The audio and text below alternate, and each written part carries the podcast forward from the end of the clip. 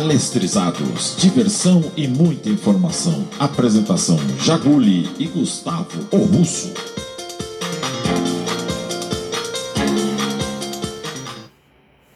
Palestrizado sendo preparado um pouco atrasado.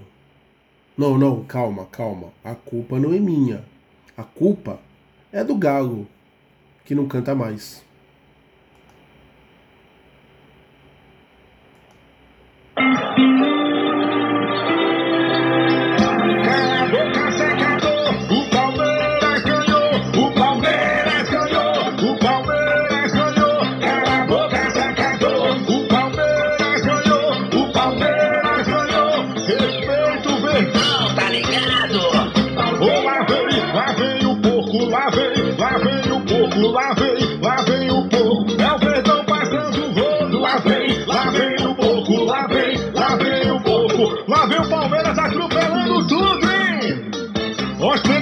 Sua fibra, ao viver de ponente. O Palmeiras é do povo, o Palmeiras é da gente. Respeita a nossa história, o Verdão é vencedor. O maior do Brasil, cala a boca,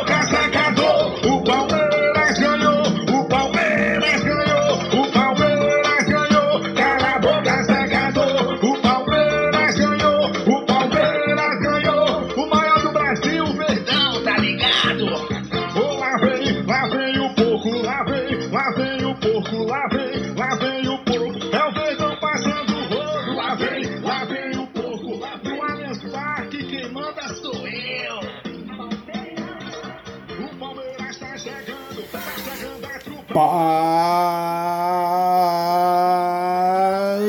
Itália, Omnia Vincit. E como diria o nosso eterno goleiro, nosso eterno ídolo, São Marcos de Palestra Itália, Cala a boca, secador, o Palmeiras empatou. Cala a boca, secador, o Palmeiras empatou. É, essa vai para todo adversário, todo anti que não botava fé, e para alguns palmeirenses também, que achavam que não ia dar, mas deu. Palmeiras na final da Libertadores de novo. Segunda final no mesmo ano, hein? Imagina se ganha. pode duas Libertadores no mesmo ano? Com Verdão pode. Vocês já perceberam que com essa alegria toda eu sou o Jagor Alviverde, tá no ar mais um Palestrizados, porque aqui nós estamos sempre energizados pelo Verdão. É, e tem Palmeiras amanhã. Vamos falar sobre isso também. Mas é óbvio que o assunto não poderia ser outro. A classificação dramática, épica do Verdão na Taça Libertadores da América. Partiu Montevidéu. Muita bobeira, muita falação, muita coisa sem sentido. E a gente vai fazer um apanhado daqui a pouco de tudo isso. Mas primeiro, vamos relembrar um pouco de história? Bora! Então vamos lá. Relembrar a história Alviverde. Afinal de contas, aqui nós somos apaixonados pela história do maior campeão nacional. Sim, tá no ar ela, efeméride palestrizada. É, senhoras e senhores, efeméride que desta feita primeiro nos apresenta o final do mês de setembro e aí a gente já cai para lembrar o mês de outubro. Então, efeméride palestrizada nos apresenta o recorte histórico compreendido entre os dias 26 de setembro e hoje, dia 2 de outubro. Ah, senhoras e senhores, o ano tá acabando, hein? Eu tô sempre falando isso, né? Eu tô achando que tá tudo muito rápido. Mas vamos lá, bora lá, efeméride palestrizada. Dia 26 de setembro, o Verdão tem um total de 23 atuações em toda a sua história. São 13 vitórias, 6 empates e 4 derrotas, 49 gols marcados e 31 gols sofridos. Dia 27 de setembro, o Verdão tem um total de 15 atuações, são 10 vitórias e 5 empates. Olha o Verdão invicto no dia 27 de setembro. São 36 gols marcados e 10 gols sofridos. Dia 28 de setembro, Verdão tem um total de 18 atuações. São 6 vitórias, 9 empates e 3 derrotas. 27 gols marcados e 18 gols sofridos. Foi no dia 28 de setembro de 1924. Primeiro jogo entre Palmeiras e Vasco. Vitória Alviverde por 2 a 0. Foi no dia 28 de setembro de 1941. Último jogo do volante Tonga. 173 jogos e 10 gols. Parense Itália 2, Portuguesa 2. Foi no dia 28 de setembro de 1958. Palmeiras 7, Ituano 1.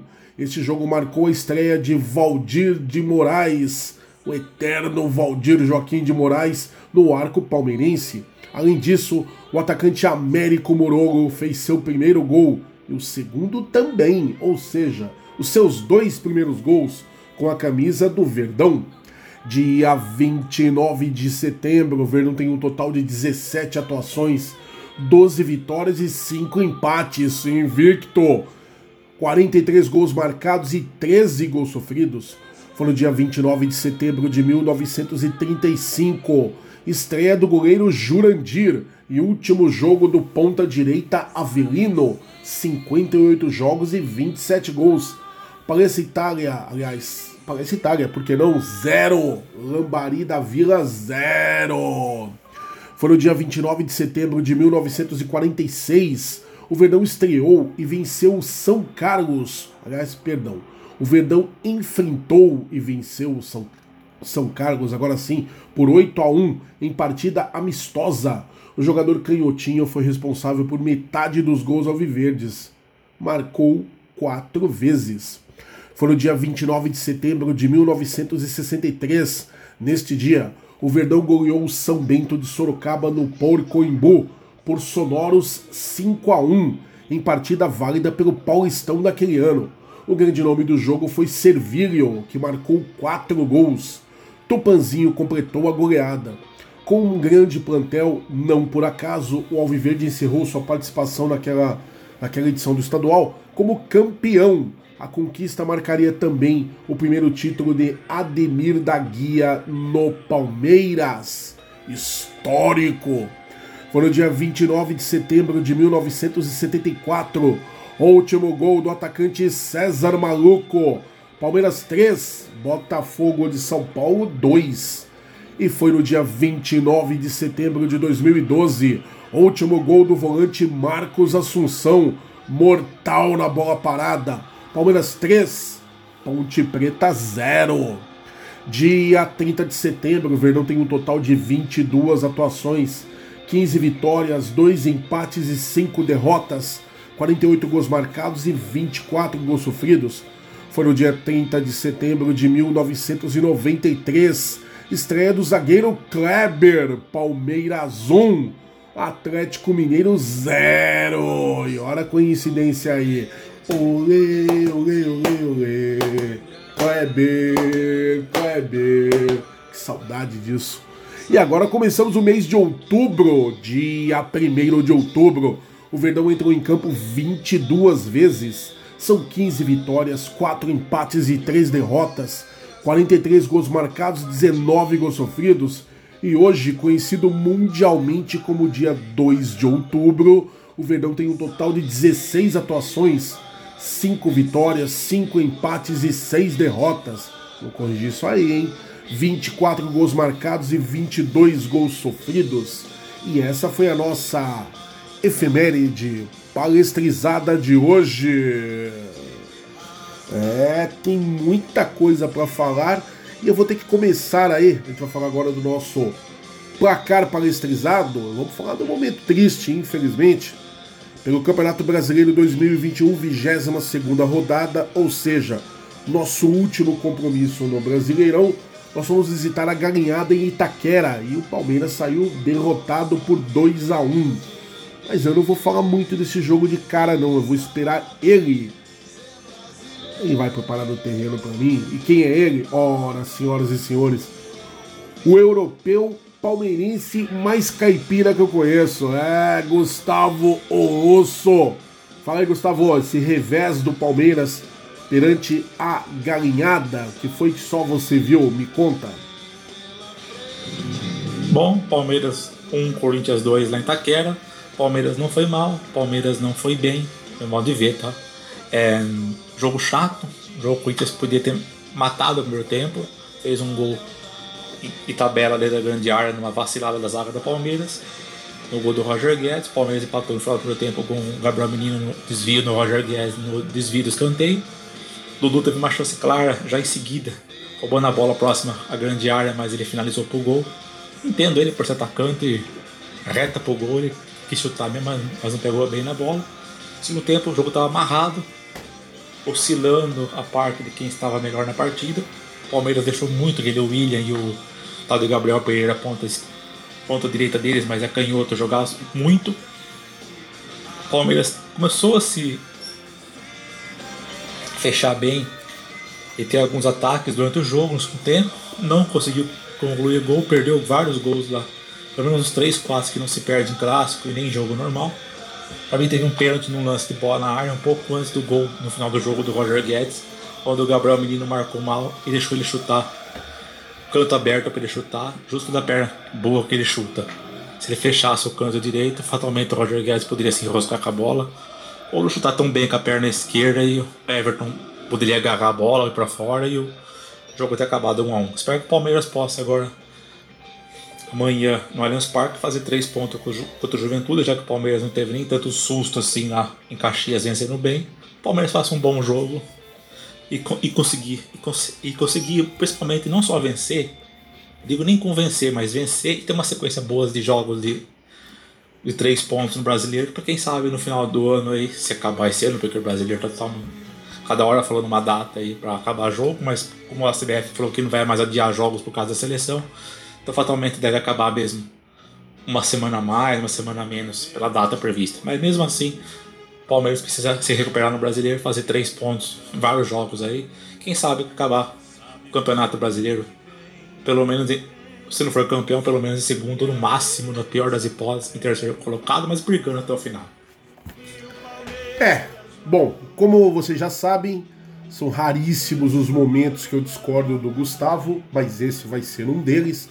Palmeiras foi se apresentar lá no Itaquerão e eu não acho que o Palmeiras jogou bem, não. O Palmeiras muito disperso. Tanto em campo, não vimos aquele time compactado, aquele time sólido de outros jogos, como vimos agora contra o Atlético Mineiro, por exemplo. E o Palmeiras parecia que tinha comido, cada jogador comeu lá 10 feijoadas, né?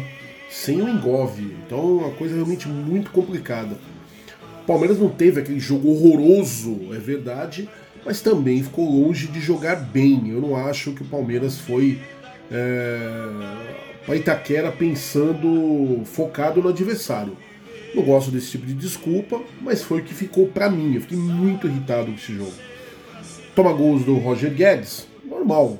Jogadores, ex-jogadores fazem estrago, é a tal da lei do ex galinhada que o diga quando o Rivaldo saiu do, do, do Gambá e veio para o Palmeiras. Né? Eles devem aí ter muita dor de cabeça, muita azia quando pensa aí na final do Brasileiro de 94, por exemplo. O Rivaldo acabou com, com, com o jogo. Então isso para mim nem vejo tanto problema. O problema é que eram dois lances que para mim eram defensáveis. O segundo nem tanto, vamos dar o mérito, foi um belo gol. A gente sabe que o Roger Guedes joga bem, é um canalha, a gente sabe disso, jogador ridículo, arruma confusão por onde passa, mas sabe jogar bola. Não vou diminuir o talento do cara porque eu tô na bronca com a derrota, não. Muito pelo contrário, por ele ser um imbecil. Isso aí é uma característica dele. Mas foi um belo gol, né? Segundo gol talvez nem tanto, mas o primeiro, a troca de passes, a tabela, era algo previsto, uma jogada manjada no futebol. Né? A defesa do Palmeiras muito mal posicionada. O Palmeiras achou o gol, eu digo achou porque não teve, não criou tanto para poder fazer o gol, mas um belo chute ali do Gabriel Menino, ela desvia justamente no Roger Guedes, engana o Cássio e vai pro gol. Beleza. Mas ficou nisso, né? Sobre o lance do pênalti, eu confesso que eu não vi, muitas pessoas falando aí, mas eu não vi, estou sendo muito franco. Quando eu vejo, eu venho aqui de, de espinafro mesmo, mas eu não vi, então não posso falar. E o fato é que o Palmeiras não estava focado. O Palmeiras não jogou bem. Mas eu entendo toda a festa da galinhada, eu fico até feliz, porque eu achei que a pandemia tinha consumido vários dos meus amigos gambás. Mas não, eles estão vivos, graças a Deus. Obrigado, Pai, por essa glória. Eles estão aí. Estava só esperando uma, uma brechinha para se mostrarem, porque deve ser complicado, né? Um ano, depois de um ano, vencer. E não é só questão de um ano, porque um ano é um período de tempo curto, relativamente curto, ainda mais com a história centenária como é a do Derby. É que eu fico imaginando que um ano foram tantas piabadas. Tomaram de um, tomaram de virada, tomaram de quatro, tomaram de dois. Primeiro turno do brasileiro, por exemplo, nós ganhamos, né? Então, os caras conseguiram ganhar ainda em casa da gente, que bacana. Então tem que ter comemoração mesmo. Eu entendo perfeitamente. Mas enfim, Palmeiras não foi bem nessa jornada contra o Gambá, né, jogando lá na, no dia 25 do 9 às 19 horas, lá no estádio, na Arena Omeprazol. Palmeiras que foi a campo com Everton, Gabriel Menino, Gustavo Gomes, Luan Renan, substituído por Jorge aos 42 do segundo tempo. Danilo, Patrick de Paula, substituído por Zé Rafael no intervalo. Gustavo Scarpa, Wesley, substituído por Gabriel Veron aos 22 do segundo tempo. Luiz Adriano, substituído por Daverson aos 15 do segundo tempo. Dudu, substituído por William aos 14 do segundo tempo. E o técnico, o nosso Patrício, o nosso Dom, Dom, Dom Abel Freira. É isso aí. O jogo para esquecer, né? o jogo para esquecer. Um derby assim que, que não nos apetece em nada. Resultado ruim, Palmeiras jogando mal, né? ao meu modo de entender, pelo menos. Então não tem porquê da outra, né? O Gambá motivado, aquela história deram um respiro na tabela, né? desde que tiveram novos reforços. Vamos ver até quando vai, vai estar esse clima aí, até quando eles vão receber salário, mas enfim. Mas nada justifica o Palmeiras entrar tão desligado. Ah, mas é que estava pensando na Libertadores. Não sei se isso conta não, porque a gente vive dizendo que o derby é um campeonato à parte, né? Então, mas enfim, vamos lá, o mundo não, não se desfez por causa disso não. Aí, pela Libertadores, semifinal, dia 28 do 9, às 9h30, lá no Mineirão, aprazível Mineirão. Não conheci o novo Mineirão, mas conheço o antigo Mineirão, é realmente um estádio fantástico. Se a reforma o fez ficar ainda mais, então só elogios. O Atlético Mineiro recebeu Palmeiras. O Palmeiras, você sabe esse time aí, esse podre, ruim, que nem a própria torcida gosta. Esse time que ia ser goleado, trucidado, moído, ia voltar o quebrado de Minas, ia voltar torto demais e tanto tomar gol do Hulk, do Nacho Fernandes, do Zaracho, do Jair. Do, do, do, acho que até o Everson, o goleiro deles, ia fazer gol na gente, né? Pelo que falavam. Não deu, né? Não deu. Um a um, Palmeiras classificado e bora falar desse jogo, que esse sim vai render assunto. Vamos lá, Gustavo, o que, que você tem para dizer aí? Atlético Mineiro 1, Palmeiras 1 e o Verdão devidamente classificado para a final da Taça Libertadores de América. Ah, conta aí. Bom, Atlético Mineiro 1, Palmeiras 1, eu não vou entrar assim, na análise do jogo assim, no geral. Tá um jogo amarrado nos dois tempos, oscilaram quem podia, quem podia ser um pouco melhor. Ambas equipes teve gol, chance de fazer até mais gols na partida. Empate, empate com gols foi o mais justo da partida. Vai, uma leve de vez em quando poderia achar que o Atlético Mineiro ia ganhar o jogo e pouquíssimos momentos que o Palmeiras poderia ter matado. Mas o Palmeiras soube se defender, até onde conseguiu, tomou um gol de erro de marcação na linha de fundo e conseguiu no mental, uma aposta do Abel Ferreira de colocar o, Gabriel Veron. Todo mundo aqui queria que colocasse o Wesley, pelo menos para puxar o ataque, que entrou um tempo depois.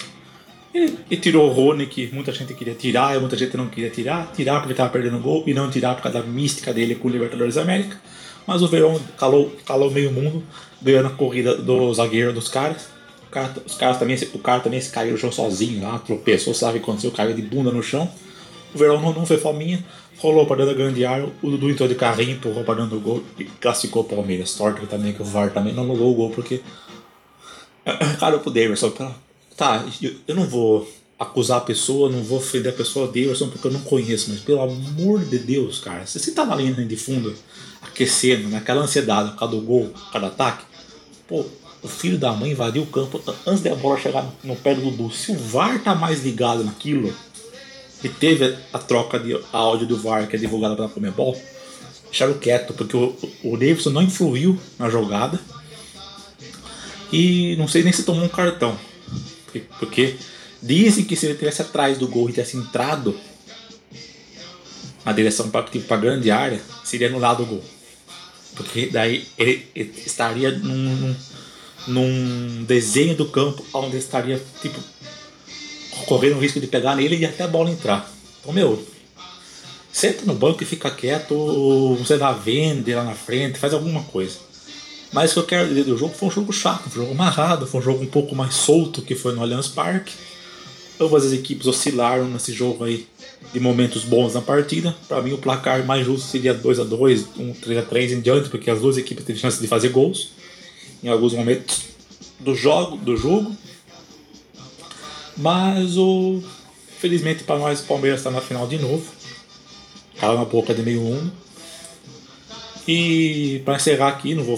O Palmeiras também tem que meter um processo com o. Cabel Ferreira e algumas pessoas de imprensa porque ficam inventando história, outras porque ficam meio que num lado mais preconceituoso, xenofóbico, racista em cima do Abel Ferreira. Mas é mais um aviso para a torcida do Palmeiras. Seja, é só dois avisos, meio que um, vai, se quiser juntar numa coisa só. Cada jornalista tem uma, cada jornalista, seja ele que se declare palmeirense ou não, pode dar a opinião que quiser. Ah, quem você acha que passa? Atlético, Palmeiras, Atlético, Palmeiras, mais fácil, mais difícil ou mediano? Beleza, cara tem a opinião dele. Pô. Vocês xingaram aquele Nilson César porque ele falou duas semanas atrás que o Palmeiras não tinha chance o Atlético Mineiro passaria, passaria fácil. Pô, é a opinião do cara. O Mauro Betti falou também algo assim, o Noriega, o PVC, eu, Jaguli, blá blá. Daí cada um, cada um tem uma opinião. Vampetas, Edilson, Netos, não importa. Se os caras falam, ó, eu acho que passa esse, eu acho que passa aquele, aposta com um, aposta com outro, beleza, opinião dos caras. Ninguém é obrigado a ser palmeirense na mídia e falar que o Palmeiras vai passar, sendo que, não, sendo que no fundo o cara achava que eu passava adversário. Beleza. O que eu julgo é ser desrespeitoso com o elenco, com o Abel, com o clube. Se o Jagudo, chegasse pra mim, ah, Gustavo, eu acho que o Palmeiras vai perder feio os dois jogos e não deve passar. Por opinião dele. Se fosse opinião minha, opinião minha, respeito dos dois lados. O problema é chegar, você falava, Palmeiras vai, vai, vai, perder porque é um clube de merda, porque é isso, porque é. Aí é outra coisa. Ninguém desses caras falou tanta coisa assim absurda. Deram opiniões, só que tem uns 3, 4, 5 da mídia que, meu, que extrapolou. Tirar sarro. Então a mídia traficando aí que ficou divulgando, depois do jogo do River Plate, ficou divulgando telefones e, e, e canais para comprar ingresso, ingresso para final em Montevideo. Gente, o jogo não começou, o jogo não acabou. Eu ouvi isso, eu ouvi isso há meses atrás que o Palmeiras ia tomar um pau do River Plate. Tomou um pau no Allianz Parque? Tomou. Só que o Palmeiras me deu um cacete lá no, no River Plate na Argentina que os caras não viram a cor da bola. Se tivesse mais uns 10 minutos de jogo, eu cabia mais uns 2, 3. Que foi lá. Então, gente, respeita a camisa do Palmeiras. Opinião que quem vai ganhar a final, cada um pode ter a sua. Só respeita. Se, se você é palmeirense acha que o Palmeiras vai ganhar, ótimo. Se você acha que o Palmeiras vai perder por alguns motivos, ótimo. Só peço duas coisas: respeita o Palmeiras, espera o jogo acabar e não ofenda a instituição desse clube. Espera acabar. Aí depois você faz uma análise em cima. Se, alguém da imprensa que você assiste acompanha falar a mesma opinião que a sua ou não, beleza, cada um tem uma opinião que quiser. Só rebata se começar a ofender. Então, gente, Palmeiras 1, Atlético Mineiro 1. E, como posso dizer, um chupa para a imprensa e um outro chupa para os palmeirenses que tiraram o sarro desse clube e, e, que falou que o Palmeiras ia levar uma sova os dois jogos. Respeito. Só que muitos palmeirenses também aí, ó, não que deram opinião ao contrário, mas desrespeitaram o clube. E os caras foram lá em campo e fizeram deles trabalho, correram, se mataram.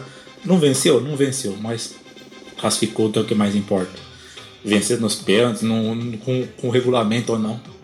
O Palmeiras acabou passando. O ficou até grande aqui, mas é, pelo jogo e pela importância, valeu a pena.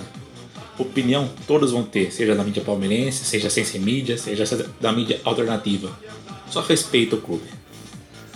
É, Gustavo aí destrinchando toda a sua indignação e mostrando bem o que eu penso.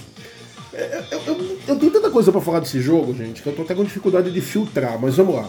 Primeiro fazer uma, um comentário, uma alusão bem boba.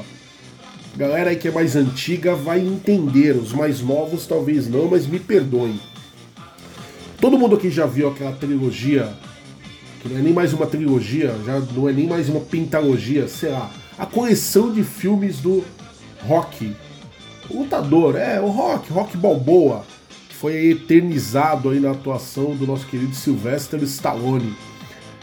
Todo mundo aqui já assistiu. Para mim, o meu, meu preferido é o 5, né? Rock 5 acho que é o melhor de todos. É o mais humano e ele tem né, que, que passar por um por uma período e tanto. Mas o Rock 3 é muito bom. Ele enfrenta lá o Clubber Lang, né? O BA lá do, do, do da primeira versão do. Também fugiu o nome agora, do. Esquadrão Classe A, é isso aí. E vocês vão me perguntar, mas por que você tá lembrando do, do trilogia do Rock? Porque olha só, em Rock 3, o Rock perde a primeira luta, né? Ele vai disputar com o Clubber Lang e ele toma um pau, mais um pau, que ele perde o rumo de casa. Só que tem um detalhe. Naquele momento que ele tá ali perdendo a luta, ele tá perdendo um grande amigo e talvez o mentor, o pai dele, que é o treinador lá, o Mickey. O Mickey morre, né? tem um ataque cardíaco, tava morrendo no vestiário, tá infartando lá. E enquanto isso, o Rock tá preocupadíssimo com ele e tá lutando. É desculpa para isso? Não. Perdeu. O Cumberland era melhor, tava mais preparado que ele. O Rock, né, já não tinha aquela pegada toda. Mas enfim. Por que eu tô lembrando? Porque eu lembro que na segunda luta que o Rock ganha, o Rock cria uma tremenda uma estratégia. Ele cansa o Clubber Lang para poder bater no cara. Já vou terminar de falar de Rock, vocês já vão entender. É que tem um momento que o o cara que está comentando a luta fala assim, é, se referindo ao Rock. Ele está tentando cansar o Kerber. Agora sim eu começo a acreditar em estratégia. Qual é a relação disso com o Palmeiras? Muito simples, veja os dois jogos aí completos contra o Atlético Mineiro, o 0 a 0 no Allianz Parque e 1 a 1 no Mineirão, e você vai entender que foi uma grande estratégia do Abel Ferreira quem eu defendo. Eu critico demais o Abel quando faz bobeira, mas, por exemplo, no jogo contra o Corinthians, eu acho que, que o Abel substituiu mal, no meu modo de entender, mas o time todo não estava rendendo, essa é a verdade, jogamos muito mal contra o Corinthians, o Corinthians foi melhor ganhou o jogo, fim de papo. Recentemente contra o, o Flamídia, né? O Abel também mexeu mal o mal, meu modo de entender. E nós tomamos uma saraivada. O próprio Abel havia dito que nos últimos jogos a defesa do Palmeiras estava se tornando vulnerável, que era o nosso ponto forte e se tornou o nosso ponto fraco. E ele estava trabalhando isso. A verdade é que quanto ao Atlético Mineiro nós não tomamos gol no Allianz Parque. E muita gente reclamou que o Palmeiras, inclusive eu, tá? que o Palmeiras foi excessivamente zeloso com a sua defesa. Dava para fazer um gol no Atlético Mineiro no Allianz Parque, dava. Mas o Palmeiras, a estratégia do Abel foi essa, ser mais precavido. Passamos um sufoco ainda com o pênalti, desperdiçado pelo, pelo Hulk. A história poderia ter mudado ali? Poderia, poderia ter sido muito mais triste para nós. Mas não foi. O imponderável também entra em campo, sim, senhor e o se não ganha jogo. Ah, mas se o Hulk tivesse marcado, não marcou, amigo. O fato foi a abençoada trave do Allianz Parque, aquela trave é abençoada mesmo. Pesquisem aí que vocês vão entender. Parou a bola do Hulk. Pronto. Palmeiras 0 a 0 e poderia ter sim ganhado o jogo. Em alguns momentos da partida, o Palmeiras foi até melhor. Só que lá no Mineirão todo mundo criou aí uma, uma goleada, o Palmeiras ia ser triturado, e eu tô até agora esperando. Primeira coisa assim que terminou o jogo, que eu fui pro Facebook, quem me acompanha no Facebook, viu que foi a primeira coisa que eu postei lá. Estou esperando aquela goleada que o Atlético vai dar no Palmeiras. Começa quando? Não veio. O Palmeiras se defendeu muito bem, jogou ainda melhor do que no Allianz, no modo de entender, e teve até chances mais claras de gol. Poderia ter ganho o jogo. Tanto que eu apostei, mais uma vez eu fui abrilhantado aí com o convite, a possibilidade de participar do pré-jogo do Amit, né? Com o pessoal do Web Rádio Verdão e tudo mais. E eu gravei 2 a 0 Tava convicto que o Palmeiras se classificava. E poderia ter sido com vitória sim, por que não? Fiquei maluco com o juiz, né?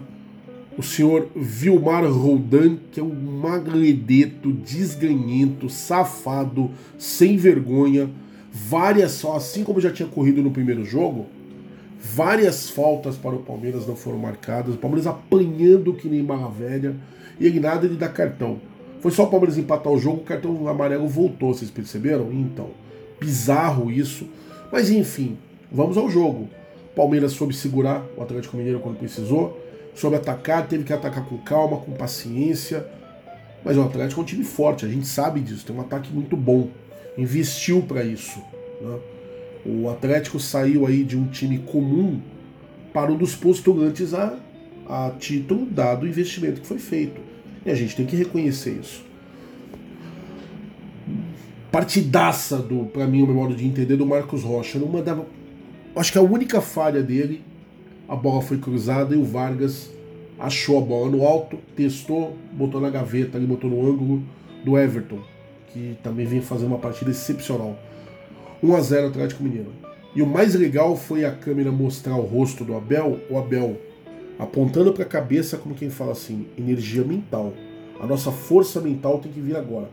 E ele faz o sinal de calma. Calma, vamos para cima. O Abel se mostrou estrategista. Eu critiquei Gabriel Verão muito essa semana. Vou fazer minha meia culpa, queimei a língua assim.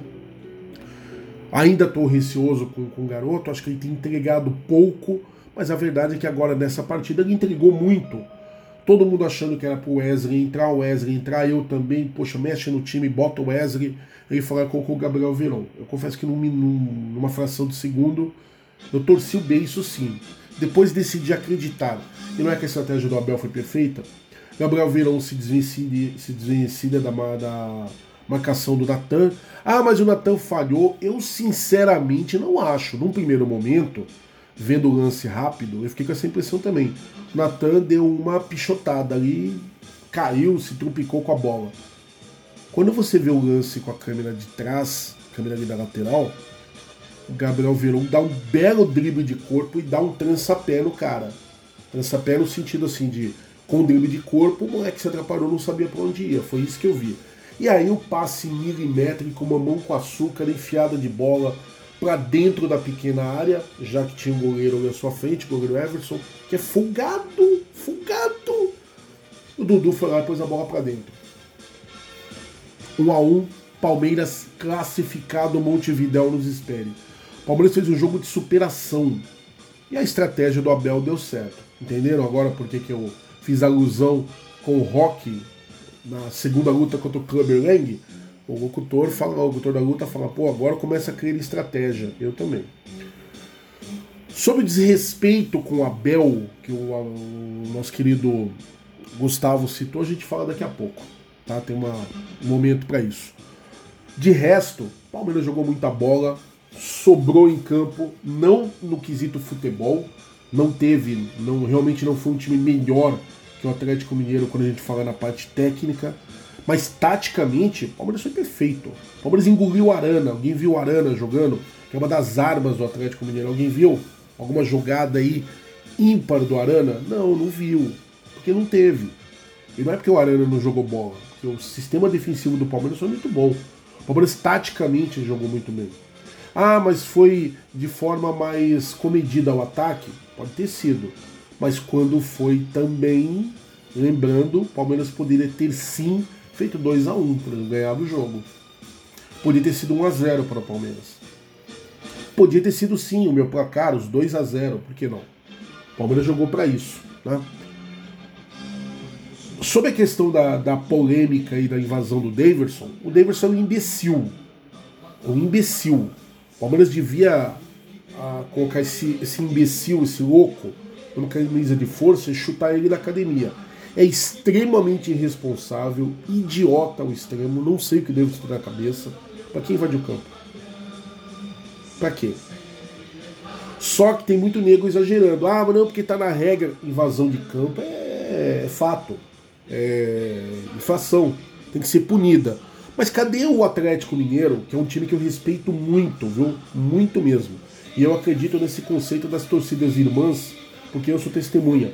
Já fui pro Mineirão e fui extremamente bem recebido pela torcida do Atlético Mineiro, em especial a Galocura. Respeito demais e gosto muito dessa proximidade aí que a torcida do Palmeiras tem com a torcida do Vasco, com a torcida do, do Atlético Mineiro, com a torcida do Náutico. Eu acho muito bacana. Mas espera aí, espera aí. O Atlético Mineiro foi beneficiado pela arbitragem nos dois jogos contra o Boca. Principalmente no segundo. E não adianta falar que não. Foi, só ver. O VAR, mesmo sendo acionado, tomou decisões equivocadas. E o Boca foi. E eu odeio Boca, todo mundo sabe disso, eu não escondo. Mas gosto das coisas certas. O Galo passou no apito pelo Boca. E no jogo contra o River Plate, lá, nossa, que bacana, o Atlético Mineiro também meteu 3 a 0 Que lindo, que lindo. Só que no gol do Hulk, teve invasão também do, do banco de reservas do Atlético. Tem uma imagem na internet muito clara mostrando isso. Lá no fundo, o banco invade antes do Hulk sequer chutar pro gol. Os caras já estão comemorando. Ou seja, fizeram a mesma coisa que o Davidson fez. E aí, Atlético Mineiro, você vai fazer ofício pedindo para anularem os dois jogos de vocês contra o Boca e pedindo para anular o primeiro o jogo lá no, na Argentina contra o River? Não vão, né? O Daverson não participa da jogada, a gente vai falar mais sobre isso daqui a pouco. Né? Eu acho que o próprio Palmeiras deveria punir o Daverson. O Palmeiras deveria chegar pro Daverson mandar uma multa assim absurda, porque é um lance que não faz parte do jogo. Mas não mudou absolutamente nada. E para você que não sabe a regra, a regra diz que se o juiz tomar conhecimento de que um jogador invade a partida, ele tem que tomar providências. Primeiro, o juiz não viu, o Vilmar tá de costas para o Davidson, ele não vê o lance, ele não vê. Foi avisado pelo VAR. O próprio VAR orienta que o Davidson seja punido com o cartão amarelo pela, pela invasão de campo, pela infração de invadir. Mas também imediatamente informa que o gol foi legal. Nada tem de irregular, porque o Davidson não participa da jogada. Quando o Gabriel Verón já tenta o drible e parte para dentro da área, já não tem mais nenhum jogador próximo ali. É nesse vazio do campo que o Davidson entra. Ninguém nem, nem que estava em campo nem percebeu a invasão dele, só notou quem estava de fora. Certo? Então o próprio VAR que viu chamou o juiz sim foi divulgado depois um vídeo com áudio, o áudio tá aí na, na internet para quem quiser ver, e o VAR recomenda que o Vilmar Roldan puna o Davidson com cartão amarelo. Confesso que eu não tenho certeza se foi punido, eu entendi que sim, tava vendo o jogo, eu acho que ele vai ali perto do banco de reservas e mete um amarelo no Davidson. Mas muita gente falou que não, que o cartão não saiu, deveria ter saído. O Palmeiras deve punir o Davidson, eu entendo dessa forma. Aliás, o Davis deve ser chutado do Palmeiras para ontem. Jogador bizarro, se é que é mesmo jogador de futebol. É, só faz cagada, me desculpe o termo. Mas não justifica o Atlético vir com esse papinho. Tá lá. O jogo do Campeonato Brasileiro, a CBF depois voltou e falou: ó, Patrick de Paula foi expulso injustamente. E aí, Galo?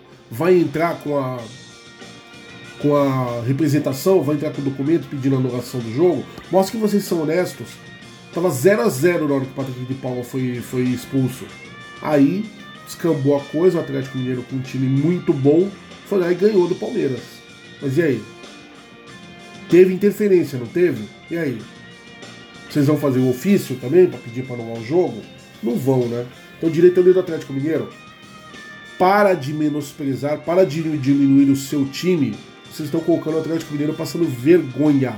E outra, a gente sabe que não vai dar nada esse documento aí. Então, nos parabenize por ter sido melhores que vocês e bola para frente. Tanta coisa que poderíamos falar, a gente vai falar mais algumas, mas lembrando que o Palmeiras foi a campo com o Everton Marcos Rocha, dois que fizeram uma partida maravilhosa.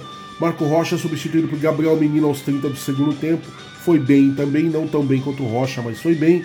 Renan, que partida! Gustavo Gomes, eu nem preciso falar. Luan, deu uma pichotada em um momento ali que quase mata o Bruno Massa na, na transmissão. Me deixou meio louco também, mas de modo geral fez uma partida muito boa. Joaquim Piquerez, se não tinha estreado pelo Palmeiras, ainda estreou. Que partida! E quase mete um golaço no Atlético Mineiro também. Lembra que eu falei? Palmeiras também teve suas chances. Danilo, uma partida mais burocrática, mas ainda assim com seu valor. Felipe Melo, partidaça, provavelmente o melhor em campo, junto ao Marcos Rocha, na minha opinião. Rafael Veiga, sumido, mas teve seu valor também. Substituído por Zé Rafael aos 36 do segundo tempo, entrou bem na partida, deu correria. Rony, é só vontade, infelizmente. Rony teve chance de meter dois gols. Titubeou nos dois. Mas ele incomoda demais a defesa, tem muita entrega, é muita entrega. Foi substituído por Gabriel Verão aos 22 do segundo tempo, iluminado. A gente não botava fé, eu não botava fé, vou falar a verdade. Entrou, meteu o passe, fez a jogada de atacante mesmo, foi para cima, tentou o drible, ganhou a bola, dominou, entrou na área e meteu açucarada pro Dudu fazer o gol. Dudu que depois foi substituído pelo Wesley aos 36 do segundo tempo. Iluminado Dudu.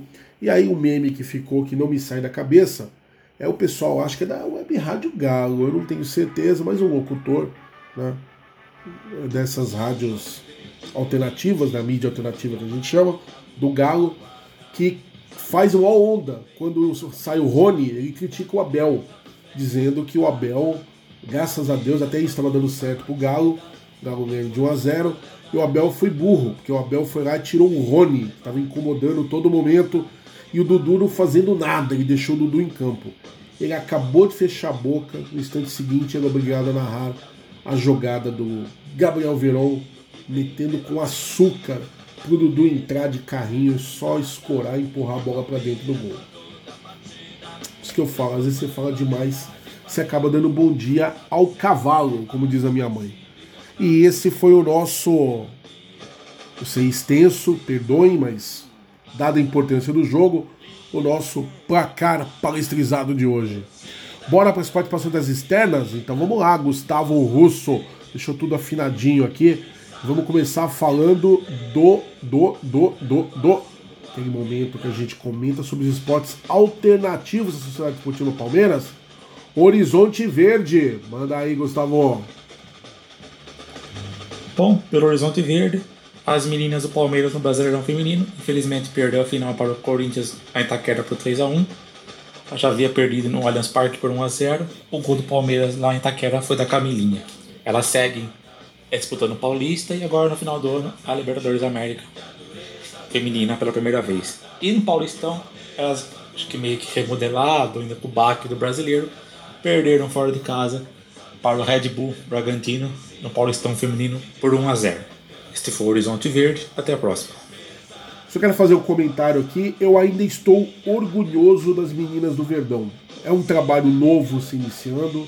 Chegaram com muita, muito crédito, muita moral na final do Campeonato Brasileiro. Não foi à toa, fizeram por onde.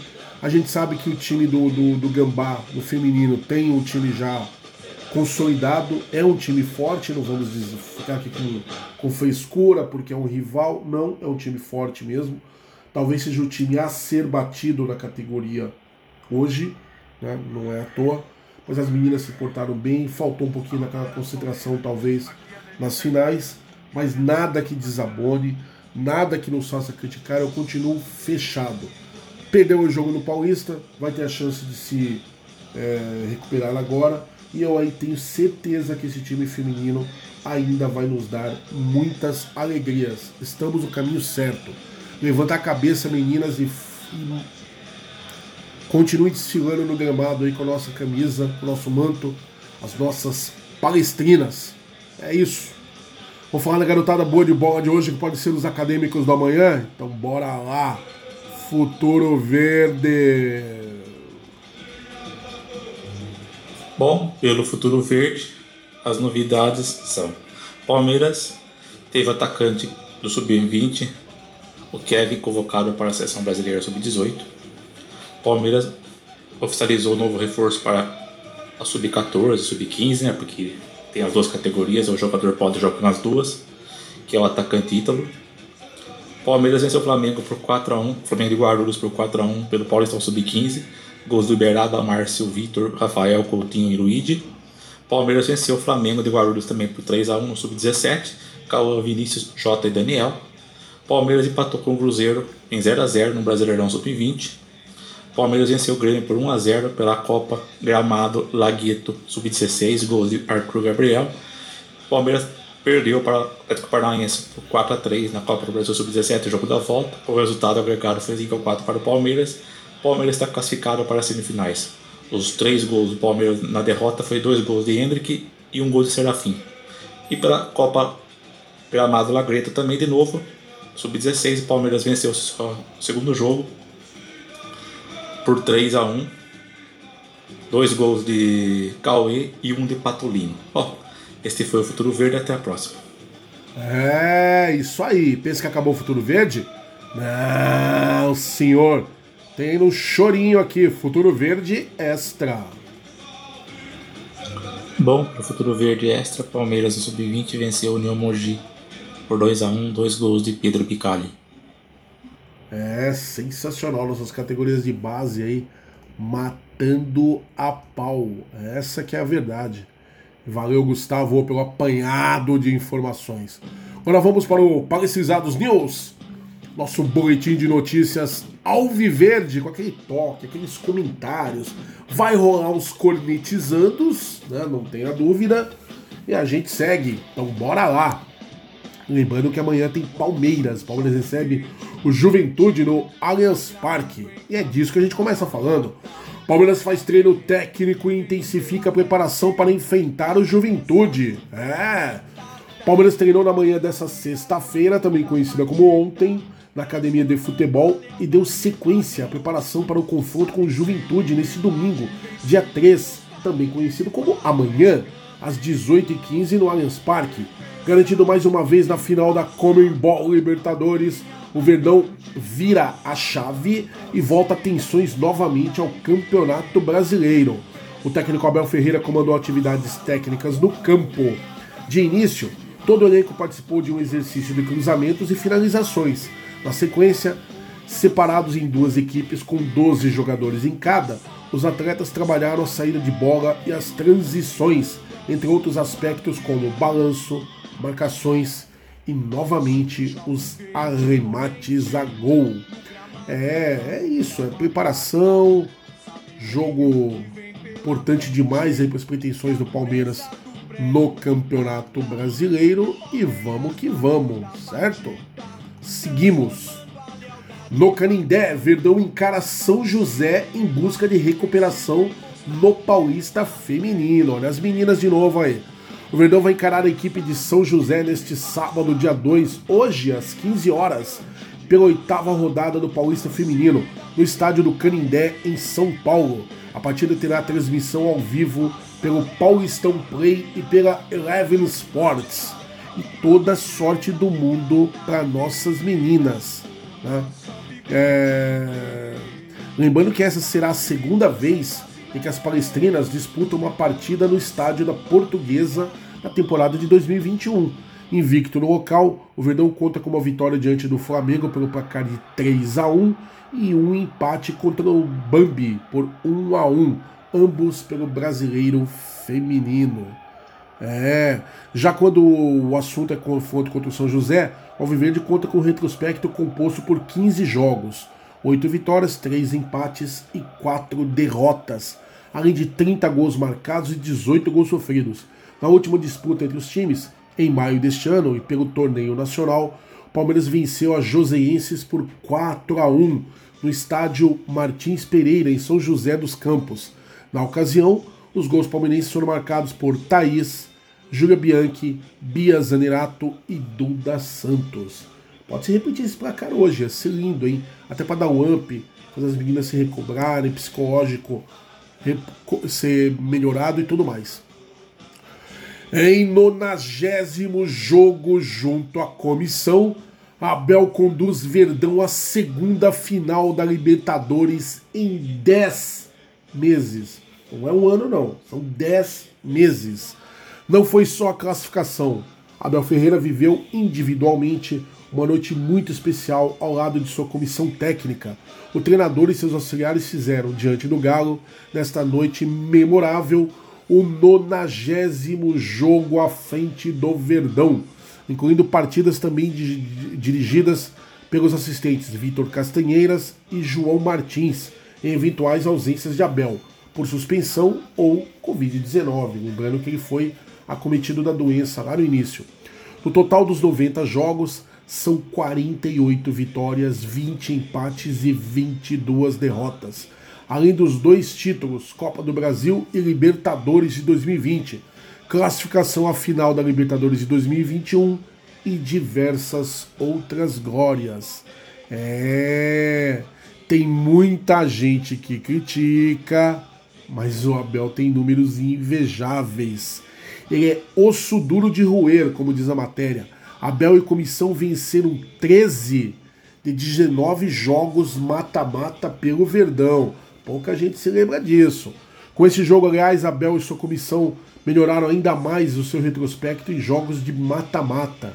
Desde que assumiram o comando do Verdão em 5 de 11 de 2020, justamente um duelo que já valia a classificação contra o Red Bull Bragantino, se lembram? Pela Copa do Brasil os portugueses disputaram um total de 19 jogos decisivos de mata-mata, saindo vencedores com classificação ou título 13 vezes e tendo sido superados, ficando pelo caminho da competição ou com o vice-campeonato em apenas seis ocasiões, entre jogos de Paulista, Copa do Brasil, Libertadores, Mundial, Supercopa do Brasil e Recopa Sul-Americana. É. Olha os números da comissão técnica do Verdão e os dados individuais de cada integrante. Total, a comissão tem 90 jogos com 48 vitórias, 20 empates e 22 derrotas. Só Abel Ferreira tem 79 jogos com 43 vitórias, 15 empates e 21 derrotas. João Martins tem 9 jogos com 5 vitórias e 4 empates. Não fomos derrotados com João Martins ainda.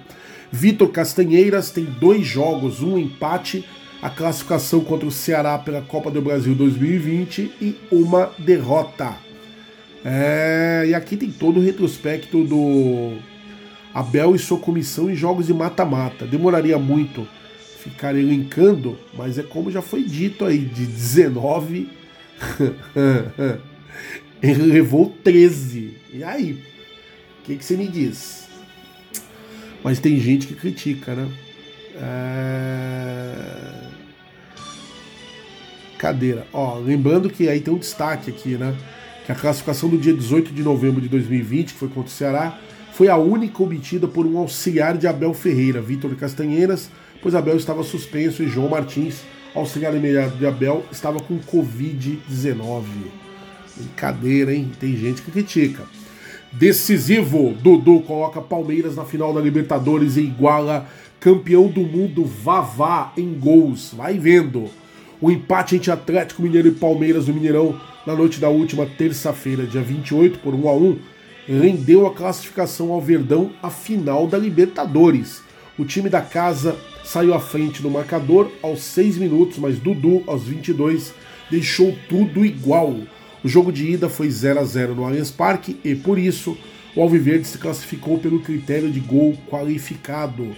De quebra, o atual camisa 4 mais 3, eternizado, porém, com a 7 no Verdão em sua primeira passagem, retornou ao time há alguns meses com o gol, subiu no ranking de atletas com mais bolas na rede na história do clube, agora passando a ocupar o top 30 dos maiores artilheiros da história da agremiação. Divide a trigésima posição da lista com Vavá, ambos com 72 gols no geral. Vavá atuou no Alviverde entre 61 e 64 e durante sua trajetória é, no Palmeiras sagrou-se campeão mundial pela seleção brasileira na Copa do Mundo de 1962. Estamos falando de Vavá, o peito de aço. É, meu amigo. Dudu, para quem não gosta, fica falando bobeira, né? Fora que ele tem outros recordes no Palmeiras, viu? Só para avisar. Ele é o jogador do elenco com mais jogos, 320, mais vitórias, 182, mais gols, 72 e assistência, 79. É o artilheiro do Palmeiras no século, 72 gols, seguido por William, com 66. É o segundo com mais jogos no século, 320, atrás apenas de Marcos, com 392. De linha, Dudu é o primeiro. Dos jogadores de linha é o primeiro. Só perde pro Marcão. E é o primeiro com mais vitórias. 182, justamente ao lado de São Marcos. É o quinto atacante com mais jogos na história. 320 jogos atrás de César Maluco, com 327, e é o quinto com mais vitórias, 182, atrás de Servílio, com 185. Vai passar esses caras logo, não tenha dúvida.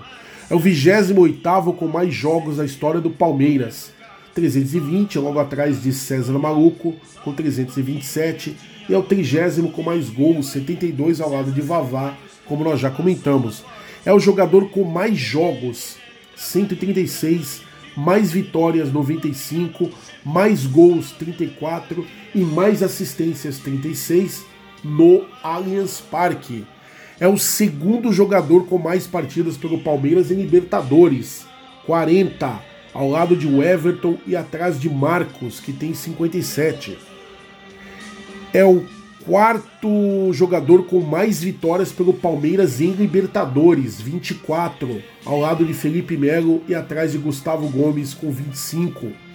É o oitavo jogador com mais partidas pelo Palmeiras em Brasileiro, 163, logo atrás de Veloso, que tem 172 é o quinto jogador com mais vitórias pelo Palmeiras em brasileiro, 90. Logo atrás de Eurico, que tem 91. É o segundo maior goleador do Palmeiras na história do brasileiro, 41. Atrás de César Maluco, com 61. É o maior artilheiro do Palmeiras na era dos pontos corridos do brasileiro, 41, seguido por William, com 32. É o oitavo jogador com mais partidas pelo Palmeiras na Copa do Brasil, 26 ao lado de Márcio Araújo e logo atrás de Rogério, com 28.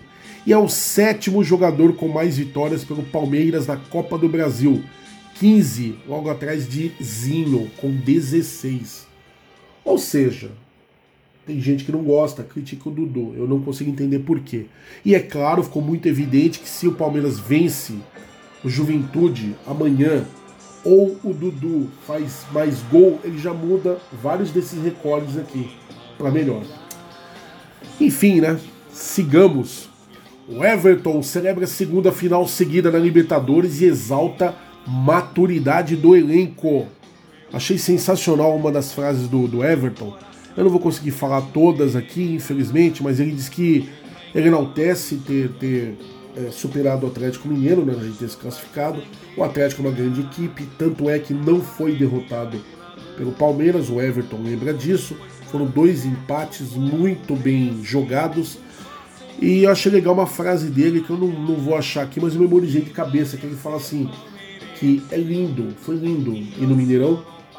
E ele estava com saudade de calar a torcida adversária. Que isso também é muito importante, é muito gostoso. Mineirão com público, lembrando que só o Palmeiras foi é, desprestigiado e não pôde contar com sua torcida. O único na semifinal, o único que não contou com torcida. E o Everton tá com saudade disso. De ver o Palmeiras fazer o gol, a gente calar o estádio, calar a torcida adversária. Muito bom. E um goleiraço, né? Com números aí fantásticos. tem nem o que discutir aí sobre os números do Everton também. Palmeiras supera a União Mogi e segue na liderança do grupo do Paulista Sub-20. É, a equipe Sub-20 do Palmeiras bateu a União Mogi por 2 a 1 na tarde da última quinta-feira, dia 30, no estádio Francisco Ribeiro Nogueira, em Mogi das Cruzes pela nona rodada da primeira fase do Campeonato Paulista da categoria. Os gols palestrinos foram marcados por Pedro Bicário duas vezes. O Verdão segue na, Copa, da ponta do grupo 8 da competição, com 21 pontos marcados, 7 vitórias e 2 derrotas, 25 gols pró e 11 gols contra. Caso triunfe na próxima rodada, o time treinado por Gilmei Aimberê permanece na liderança de sua chave. É, já classificado, o Alviverde encerra sua participação na primeira fase no Paulistão Sub-20 na próxima quinta-feira, dia 7, às 15 horas, contra o Ecos, ao Esporte Clube União Suzano, na Academia de Futebol 2, em Guarulhos, São Paulo, Guarulhos, minha terra, pela décima rodada. O duelo será transmitido na Eleven Sports e no Paulistão Play. Então se liga, anota aí para não perder nada no Verão Sub-20. É... Aqui nós já falamos. Aqui. Dudu brinca sobre Daverson e não crê em anulação de gol no Palmeiras. Mas não sei por que teria gol. A anulação, né? Perderam em campo. Van... atacante valoriza classificação limpa e conta como foi conversa com o companheiro que invadiu o campo em gol contra o Atlético Mineiro. Meio doidinho da cabeça. Tem que dar porrada, bater no Daverson com um gato morto. Até o gato latir. É isso que eu defendo. Oh, tomara que o Palmeiras puna, sinceramente, viu? Retardado mental. Palmeiras deve perder trio de convocados por três rodadas do Brasileirão. Estamos falando de Everton, Gomes e Piquerez, que foram chamados pelas seleções de Brasil, Paraguai e Uruguai. É... Cadeira, hein? O lateral esquerdo Piquerez foi convocado pela seleção do Uruguai. O zagueiro o Ever, Gustavo Gomes, perdão, foi chamado pela seleção do Paraguai e o goleiro Everton chamado pela seleção do Brasil. Além de alguma apesar de alguma indefinição, a CBF não deve adiar os jogos das equipes que têm atletas nas seleções, como fez na última rodada. Os jogadores de 19 clubes enviaram um ofício à entidade pedindo que isso não aconteça, mas a entidade já comunicou ao Cheirinho, ao Mingau, que também tem convocados que não deve esticar o campeonato. Paciência, né? Então, paciência, paciência, paciência. Os jogadores convocados, deixa eu ver aqui. Os jogadores convocados se apresentarão às seleções após a rodada desse fim de semana. O Palmeiras joga no domingo, ou seja, amanhã contra o Juventude. O retorno está previsto para o dia 15 após as partidas do dia 14 pelas eliminatórias. Assim, caso os jogos não sejam adiados, eu acredito que não serão mesmo, o Everton Gomes e Piquerez perderão as partidas contra América no dia 6, Bragantino no dia 9 e Bahia, ainda com a data a ser definida, mas com programação para dias 13 ou 14. É isso aí, Palmeiras que volta agora o foco para a competição nacional. CBF explica quebra de promessa e muda datas de encerramento do Brasileirão e da Copa do Brasil. É o que a gente acabou de dizer, né? A entidade afirma que recebeu o documento da FENEPAF alertando para a obrigatoriedade de encerrar competições nacionais até o dia 15 de dezembro. É, conversinha, cada hora é uma coisa, né? Mas enfim, o que, que a gente vai falar? Né? Se é ser até o dia 15 e não vão adiar jogos, isso vale para todo mundo, então a gente não tem que reclamar. Né? Quer dizer, tem, até tenho que reclamar, mas enfim. É, só a FENEPAF, caso alguém queira saber o que significa, é a Federação Nacional dos Atletas Profissionais de Futebol. Mandou um ofício lembrando do acordo aprovado pelo Tribunal Regional do Trabalho na 15ª região, como a pandemia afetou o calendário do futebol da temporada, estendeu a disputa até este ano, foi determinado que a temporada de 2021 terminasse com um período adequado de férias integrais e realização de pré-temporada.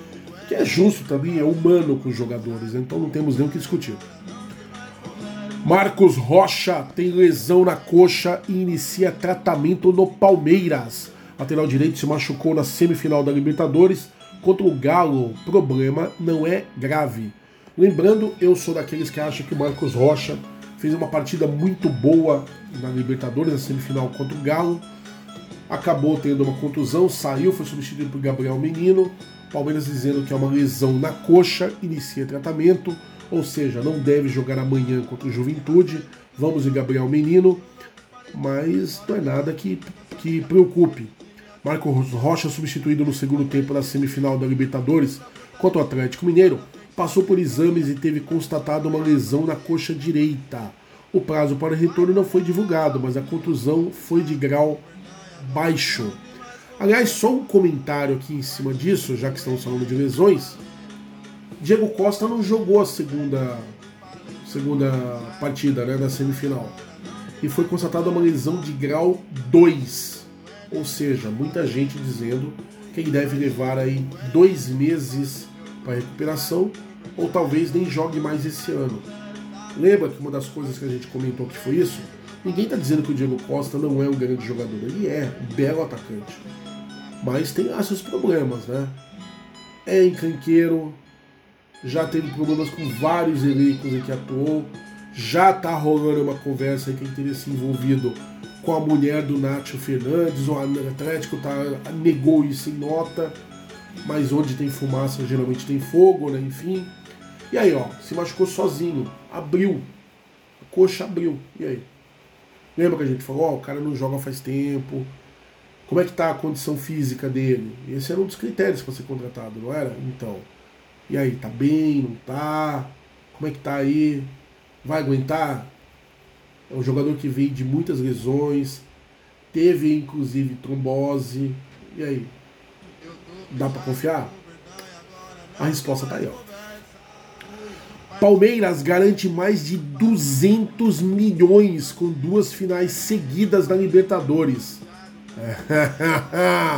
Entre premiações e cotas, valor ainda pode chegar a 250 milhões caso o Palmeiras conquiste o bi.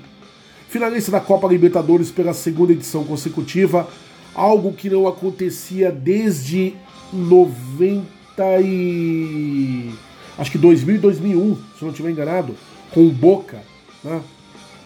Aliás, duas Libertadores roubadas que nos devem, né? A de 2000 a gente foi garfado assim, descaradamente.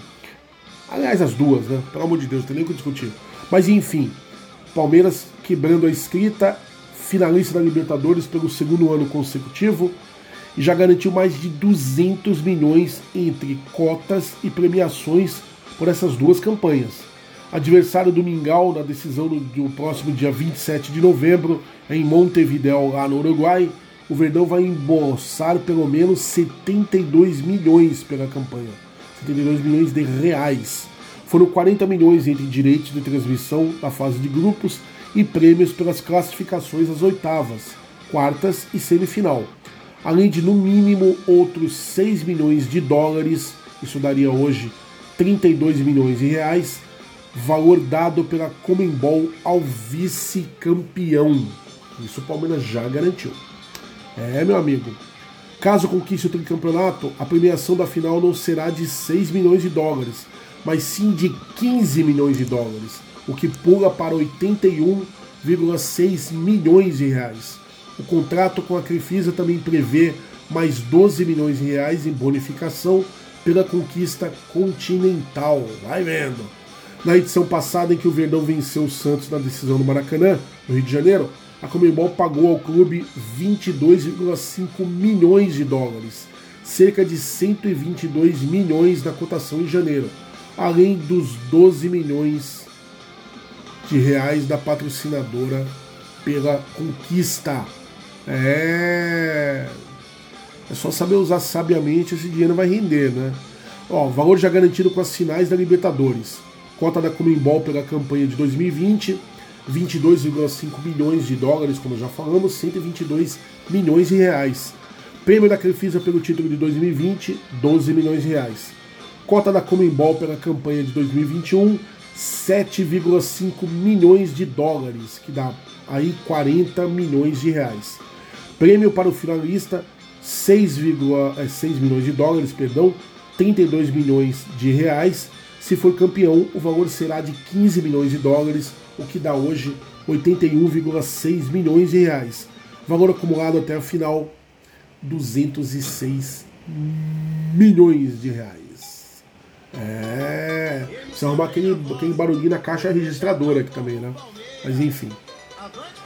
Base decide na Libertadores de novo e Palmeiras acaba semi com quase meio time de garotos.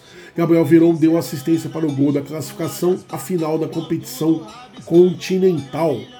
E assim como aconteceu no título da edição passada, o Palmeiras chegou a mais uma final de Copa Libertadores com participação importante de jogadores formados em suas categorias de base. A assistência para o gol da classificação do empate em 1 a 1 com o Atlético Mineiro marcado por Dudu vem dos pés de Gabriel Veron, primeiro jogador a sair do banco de reservas no Mineirão. É, garoto. É, Abel Ferreira até escalou menos garotos do que de costume nos confrontos. Nenhum foi titular na ida e dois começaram em Belo Horizonte, Renan e Danilo. Mas a equipe terminou o empate em 1 a 1 com cinco crias, praticamente metade do time era da base. Além dos dois titulares e Veron, Gabriel Menino e Wesley entraram nas vagas de Marcos Rocha e Rafael Veiga, no duelo contra um dos elencos mais estrelados do futebol brasileiro em 2021. Isso aí. É, meu amigo.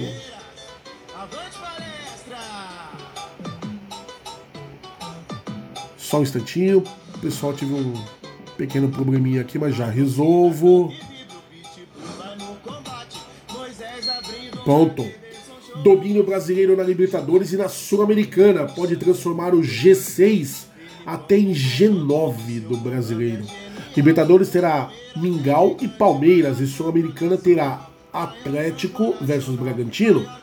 Com isso, o Atlético, o Atlético Paranaense. Com isso, o Brasileirão provavelmente terá um G8 ou até um G9. Cara, eu acho isso uma zona. Sinceramente, vai mais da metade dos times, metade praticamente dos times brasileiros podem estar na Libertadores o ano que vem. Sei lá. Por um lado, isso enaltece o futebol brasileiro, né? Que até ouvi um comentário de que os times mexicanos estão pedindo para participar da Libertadores de novo, porque os argentinos já não aguentam mais os brasileiros. É, é, é o que está acontecendo. River Plate tomando pau de Palmeiras e do Atlético Mineiro, né? Boca aí sendo eliminado por Santos, pelo próprio é, Atlético depois. Então, enfim. Mas vira uma pasmaceira, né?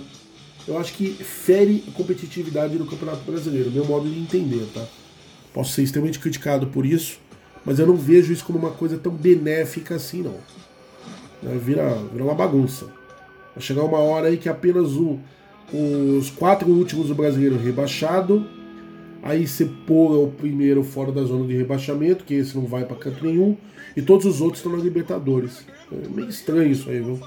Mas enfim. Para que o G6 vire G9, os campeões da Libertadores, Mingau ou Palmeiras, da Sul-Americana, o Atlético ou Bragantino, e da Copa do Brasil, Atlético, Flamengo, Atlético Mineiro ou Fortaleza, precisam terminar entre os primeiros colocados do Brasileirão, o que não está difícil, né? Porque o próprio Fortaleza vem bem, o Atlético é líder, o Mingau está entre os primeiros, o Palmeiras também, o Bragantino está ali numa posição intermediária, mas vem muito bem, e o Atlético Paranaense também. Tá com uma cara de CG9, rapaz. Meu Deus do céu, eu acho muito estranho. Ó, e, e para ser G6, é, já tá, né, o G6 praticamente. Meu, bizarro, hein? Bizarro, bizarro, bizarro. Mas enfim, vamos lá. Ainda temos mais notícias aqui. Na disputa pelo Tri, Palmeiras é dono da maior parte dos recordes entre clubes brasileiros na Libertadores. Com vaga garantida na decisão, Verdão ainda conta números expressivos ao longo de toda a história do torneio. É, você que fica aí falando bobeira, né, né, porque né, Palmeiras, então vamos lá. Após terminar o eliminar o Atlético Mineiro na semifinal da Libertadores, na última terça-feira, no Mineirão, o Palmeiras irá enfrentar o Mingau na grande decisão no dia 27 de novembro em Montevidéu. Buscando chegar ao topo da América do Sul pela terceira vez em sua história, o Verdão conta com números expressivos na competição, sendo detentor de diversos recordes entre clubes brasileiros. Esta é a sexta vez que o Alviverde chega ao final do torneio nacional, igualando o Bambi como clube que mais vezes avançou à fase decisiva. Presente na segunda decisão da história da competição, junto com o Penharol Uruguai em 61, o clube paulista é o brasileiro com maior número de partidas disputadas, liderando o ranking com 209. No quesito vitórias, o Palestra é dominante e líder em todos os aspectos. No geral, são 115 triunfos, sendo 71 como mandante e 44 como visitante. Assim como nos resultados positivos, o Palmeiras também lidera recordes de gols marcados na Libertadores.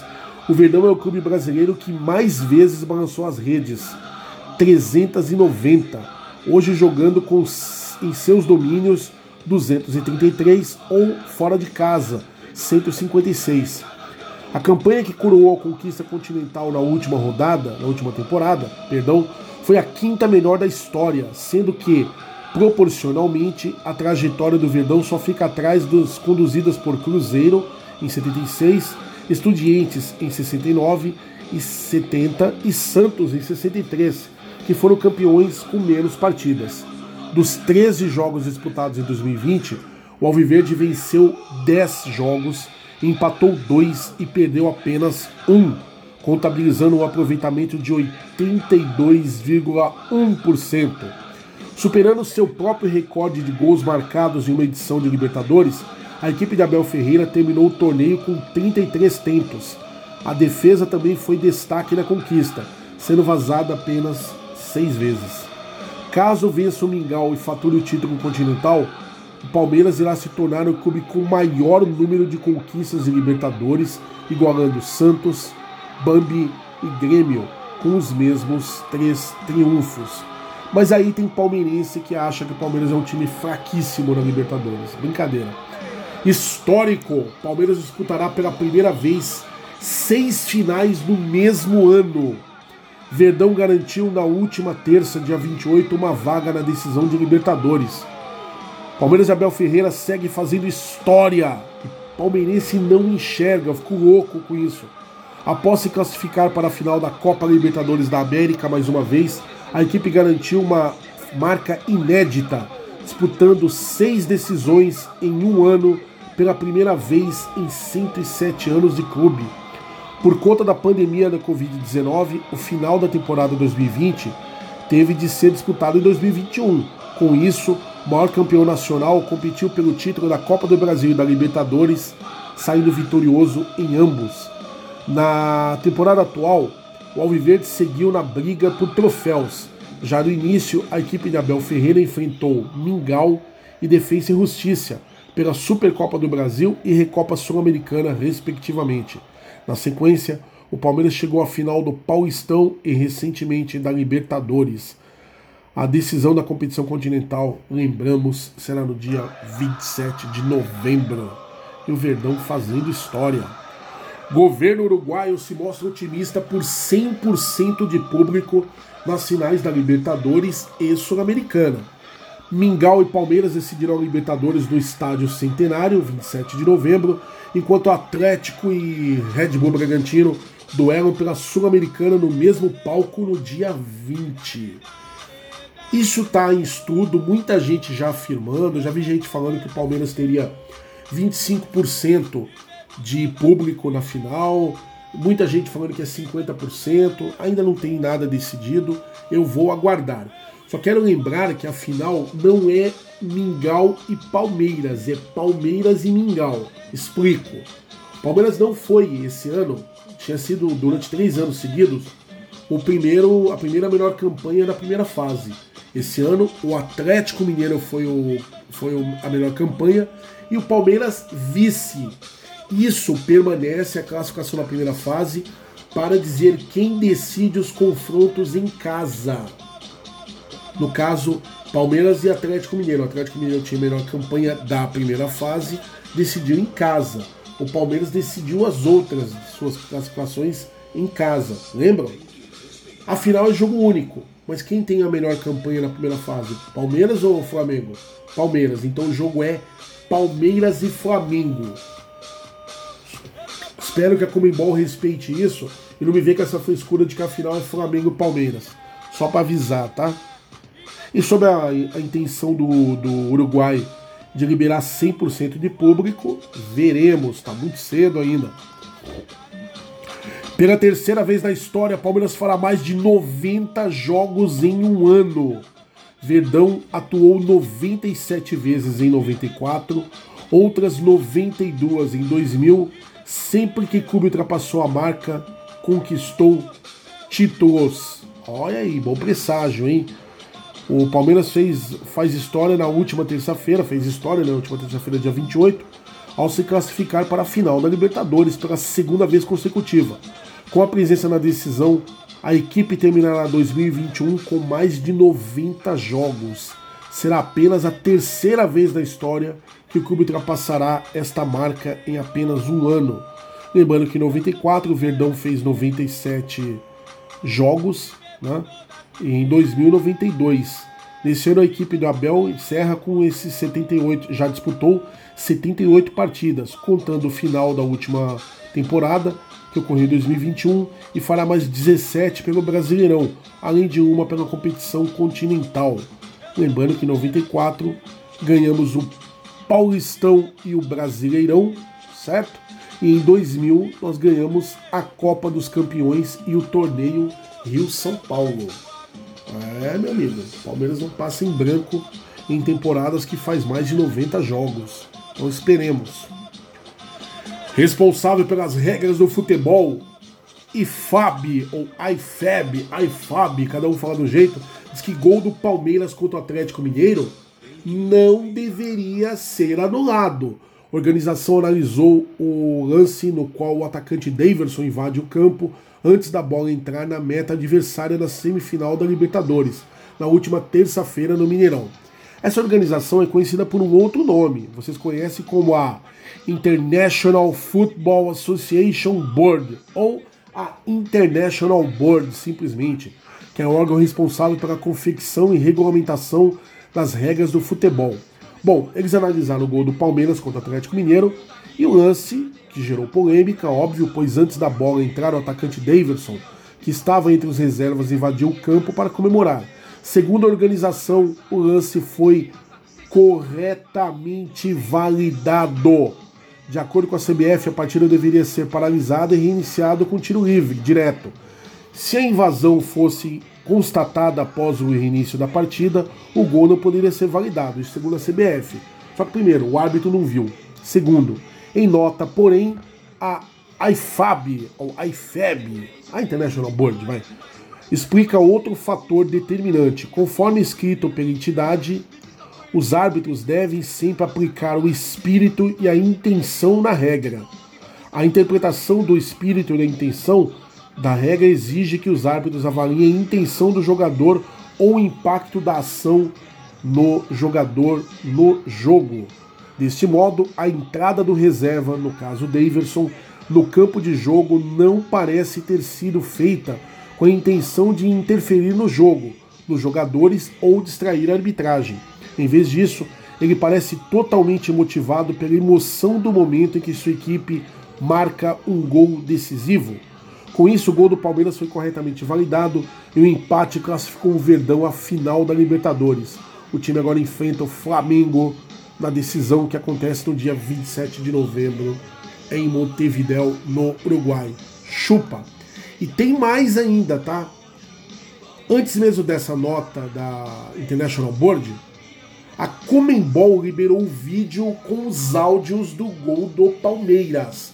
Os assistentes observam que o Davidson invade o campo e sugerem que seja divertido com cartão amarelo. Eu tenho áudio, eu tentei fazer uma prévia aqui para ver se sai bacana na gravação. Eu acho que não sai, porque é um monte de cara falando junto, tem que ter a legenda. Então fica bagunçado. Quem quiser, vou até dar uma dica.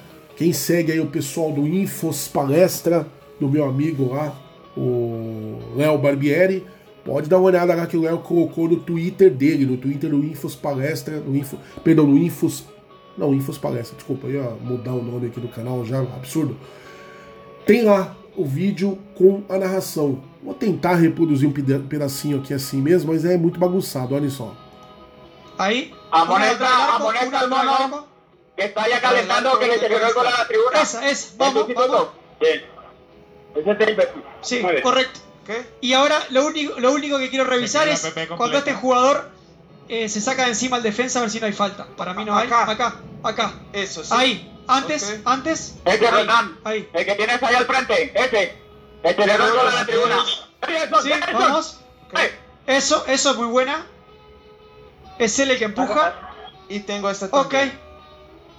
¿Qué número es Everton? El 9, número ok, 9. ok. Ya está. A. Palmer. Está todo El bien, nueve, Nico. Número 9, número 9. ¿Número 9 amonestado? Sí, ¿De eh, quién? Sí, de ¿Lo vamos a reanudar o qué? Eh, Podemos reanudar. Gol confirmado, Wilmar. ok, Gol vamos, confirmado. vamos. 9, el 23. É, o áudio não é muito bom e a dicção do- das pessoas que estão falando, né? O espanhol dá um pouco dessa dificuldade também. Eu tô com a legenda, tá muito mais facilitado de entender. O, eles falam, analisam primeiro a possível falta do Gabriel Veron em cima do Natan, que a gente já sabe que não aconteceu. Foi um drible mesmo. E não há nem toque entre os jogadores, né? O Veron domina a bola e toca, espeta ela pro Dudu, que entra com, com bola e tudo praticamente.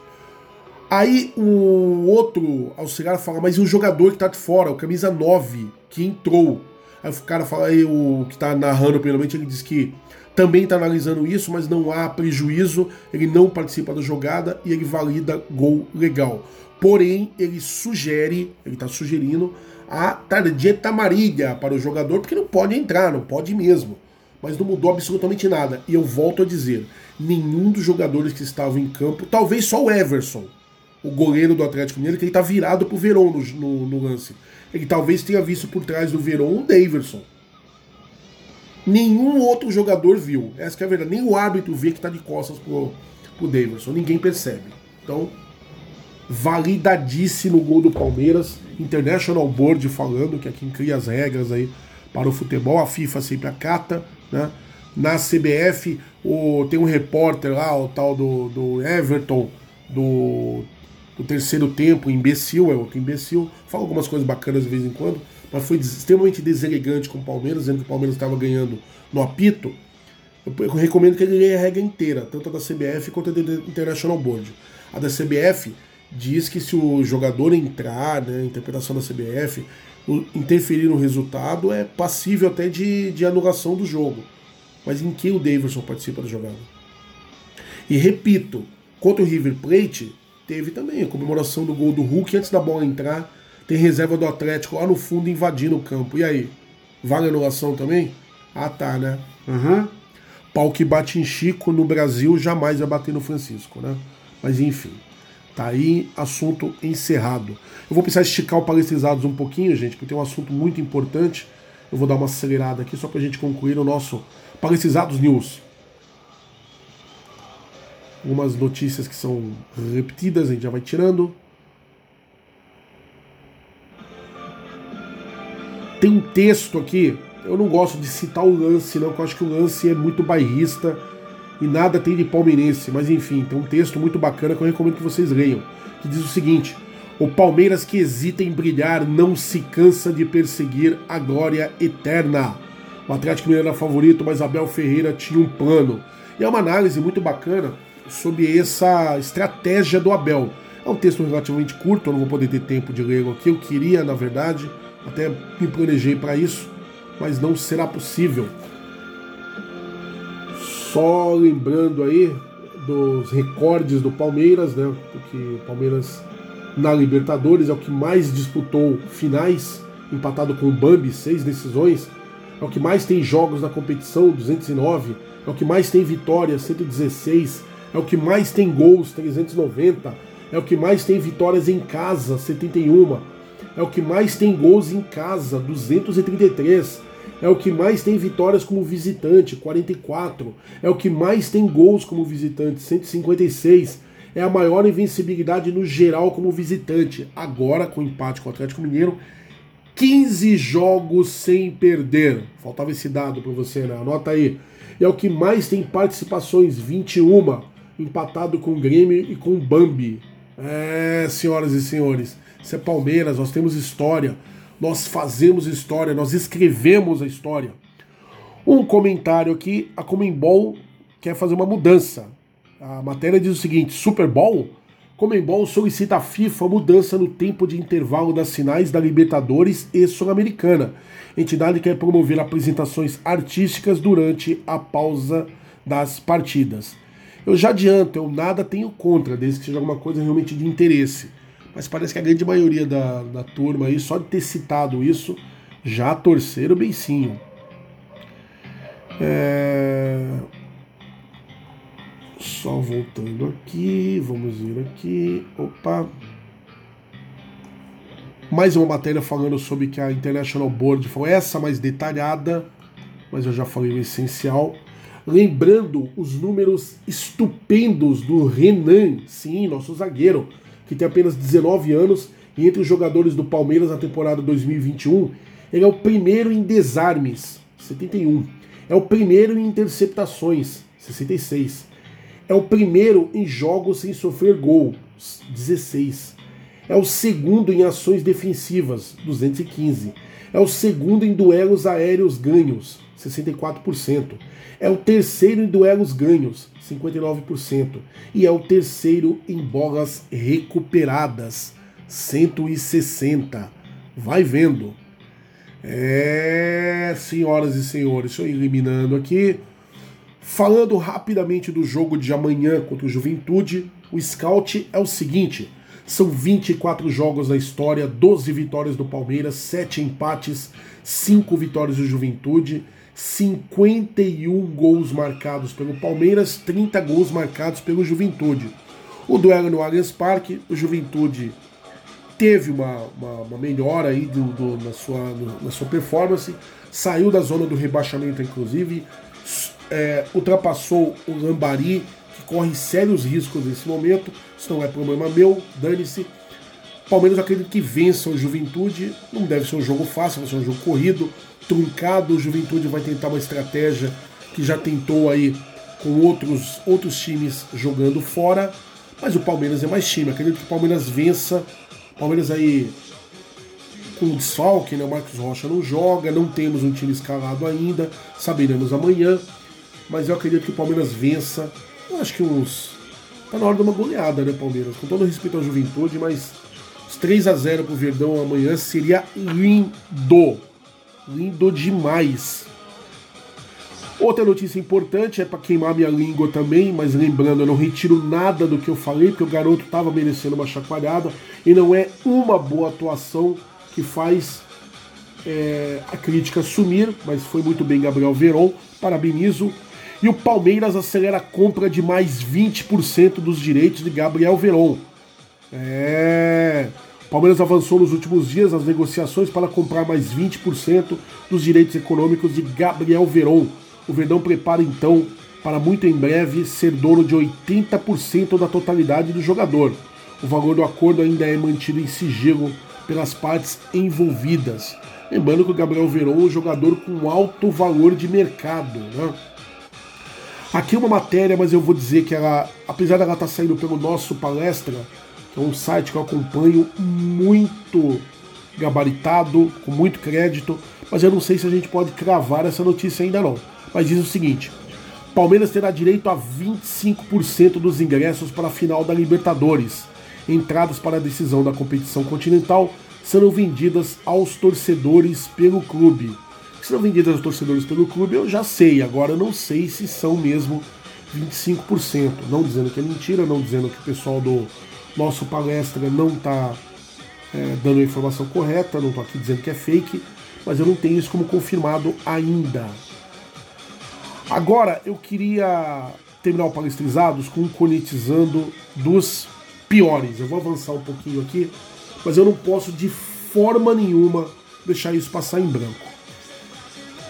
Logo que o Palmeiras eliminou o Atlético Mineiro, óbvio, todos os meios de comunicação, todos os jornais esportivos deram a notícia e fizeram matérias, fizeram análises, comentaristas deram opiniões e as opiniões não nos incomodam, desde que seja aquela opinião honesta, sincera, verdadeira e respeitosa. Teve gente que achou que o Palmeiras não, não merecia é, ter eliminado o Atlético, mas o fato está aí, então a gente respeitou. Eu vi muita gente falando antes que o Palmeiras tomaria um cacete, que o Palmeiras não tinha como passar pelo Atlético Mineiro. Também respeitamos isso, né? Não há nenhum problema.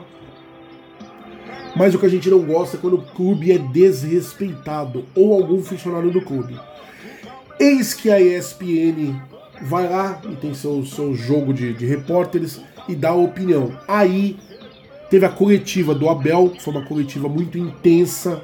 O Abel fala de um vizinho fictício. Alguns, algumas pessoas não se ligaram. Quem é esse vizinho fictício? O vizinho são os torcedores que estavam conectando ele, são jornalistas, as pessoas que não o apoiam. E ele mandou um elegante chupa para esse vizinho fictício, pedindo para que ele se cale, porque na casa dele manda ele.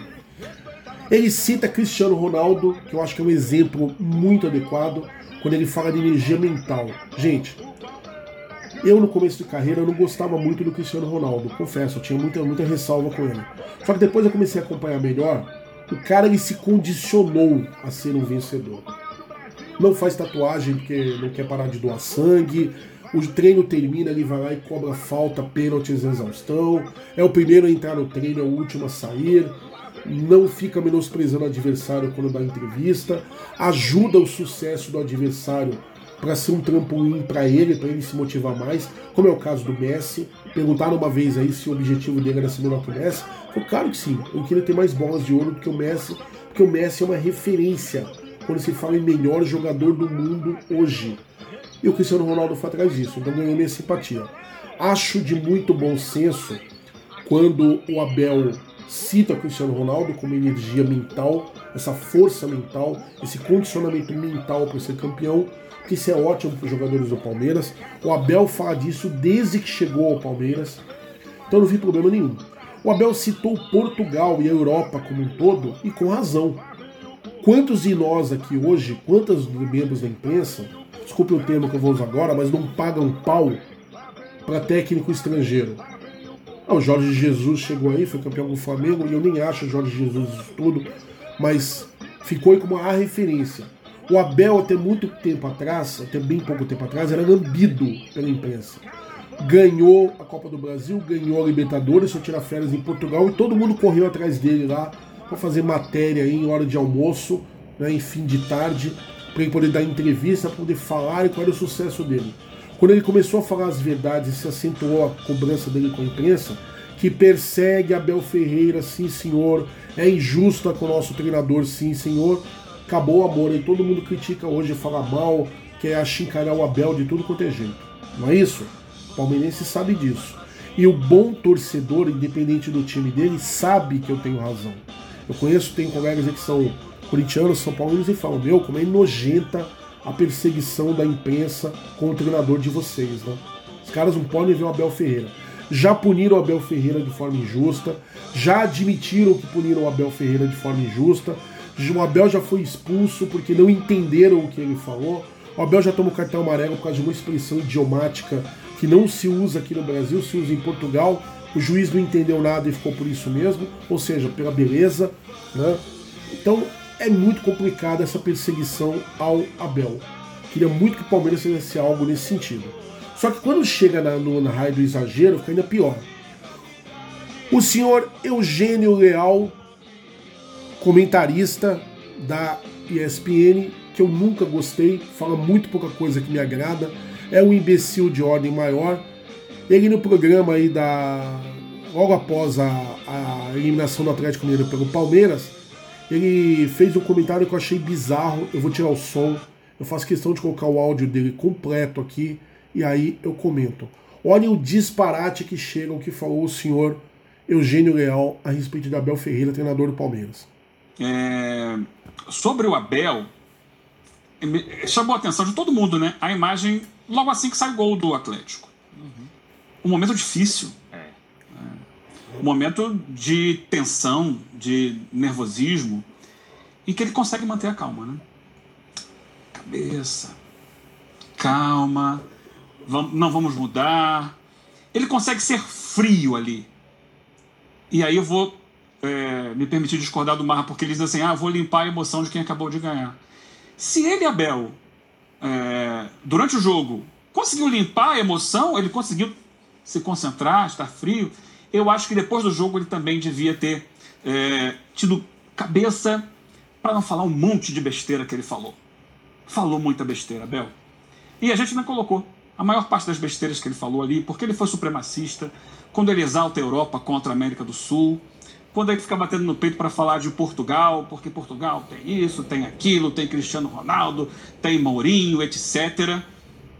Dá uma olhadinha na história do futebol brasileiro antes de falar, Bel. É, quando ele fala, sugere que o brasileiro em geral é desinteressado, é, não quer se esforçar. O Brasil é do jeito que é, Abel Ferreira. Você gostando dele ou não, achando bom ou não, uma consequência do que Portugal, o seu Portugal, fez aqui. Quando se apossou das terras, quando explorou as terras, quando levou as riquezas, quando cometeu genocídios contra os povos originários, quando trouxe para cá e escravizou os africanos, quando o príncipe regente fugiu das tropas de Napoleão e trouxe para cá para o Brasil 15 mil penduricários, que eram aqueles nobres da corte que viviam em volta, é, da, orbitando em volta do poder real. E é, no Brasil se construiu a partir daí também de um português que declara independência e depois se manda deixando o Brasil nas mãos de uma criança. Então Portugal tem muito a ver com isso que você reclama do brasileiro aqui. Para um pouquinho para pensar. É do nível de imbecilidade, de truculência e de desinformação que chega a ser enojante. Quando ele fala da história portuguesa, e eu não vou aqui ficar dando aula de história, o Palestrizados não surgiu para isso, pelo menos não esse tipo de história, ele vários pontos ele não está errado não. Mas comparar isso com o que o Abel falou é do nível de burrice tremenda. O Abel não falou nada disso. E outra, nós mesmo brasileiros reclamamos de que aqui o jogador é folgado. Muitas vezes, a própria torcida do Palmeiras já falou isso de vários jogadores, olha o Lucas Lima da vida aí. De- Reclamamos recentemente muito do Luiz Adriano. Jogadores que se acomodam no sucesso, não querem treinar. Eu lembro na Copa do Mundo aqui no Brasil, você mostrava as, as delegações, a concentração de Portugal, de- da Alemanha, os caras tudo concentrado, terminava o jogo. O que, que o técnico da Alemanha fazia? Ó, torcida tá aqui nos, nos ovacionando, nos prestigiando. Selecionava dois jogadores, vão lá, distribuem umas camisas, deem autógrafo e só. Por quê? Porque a gente é aqui para trabalhar, isso aqui não é circo. Você olhava na, na concentração do Brasil, o nego andando de quadriciclo, o nego mostrando penteado, pintado de tudo quanto é cor, a chuteira que brilha no escuro, as meninas com os cartazes lá, me engravida Neymar. Teve? Claro que teve isso. Aquela zona. E o nego achou que o Brasil ia ganhar a Copa. O 7 a 1 não veio assim do nada. O 7 a 1 foi plantado com muitas irresponsabilidades da CBF há tempos. A falta de profissionalismo. Essa que é a verdade. Então Abel falou nesse sentido. Jogador aqui no Brasil é acomodado sim. Eu lembro de um caso que eu sempre cito, inclusive, não faz parte do nosso time, mas é, é- vislumbra bem isso. Luiz Fabiano, quando quis sair do São Paulo, o São Paulo praticamente triplicou o salário dele. E ele queria, porque queria ir para Portugal, porque era a última chance que ele tinha de, de ir para Europa. Última chance, o cara tinha 20 e poucos anos. Foi. Chegou lá em Portugal, se acomodou, menos de seis meses queria voltar. O que, que o, o, o clube fez? Prendeu ele lá, não deixou ele sair, fez ele terminar o contrato até o final. E ele só voltou à baila, só voltou aos holofotes do futebol quando foi para Espanha, foi jogar no Sevilha. Aí jogou muita bola, lá ninguém está discutindo isso. Mas qual é a barreira de você se adaptar em Portugal? Nem a língua é barreira. O brasileiro que vai para Portugal e diz que não se adapta, ele tem problema. Ele é muito vagabundo, profissionalmente falando. É a isso que o Abel está se referindo. Aí eu vejo um imbecil desse chamando o Abel. Olha, é, é bizarro, cara. É bizarro, bizarro, bizarro. O Palmeiras deveria fazer alguma coisa. O jurídico do Palmeiras deveria ir atrás desse senhor e processá-lo. Porque o imbecil não entendeu nada do que foi a coletiva do Abel. Esse é o primeiro ponto. E depois ele sai ofendendo o Abel de tudo quanto é jeito. É muita cara de pau. O cara fala daquilo que ele não sabe. É bizarro. Eu tô de saco cheio. Para mim é extremamente enojante essa. É, essa perseguição com Abel. E o cara ainda veio usar um termo enojante, supremacista. Que hora foi que o Abel quis colocar que Portugal é melhor que o Brasil? Ele não falou isso. Seria a mesma coisa que a seleção, a seleção alemã vir jogar aqui e a gente fechar as portas ou maltratá-los porque por causa do nazismo. Seria a mesma coisa. Seria a mesma coisa que a seleção austríaca vir jogar aqui e a gente tratá-los mal por causa dos, dos crimes do Hitler, que era austríaco. Seria a mesma coisa que a seleção italiana vir jogar aqui e eu vou tratá-los mal por causa do Mussolini. Já me basta muitas pessoas tratarem mal o Palmeiras dizendo que o Palmeiras é fascista. É um time de fascista. É bizarro isso.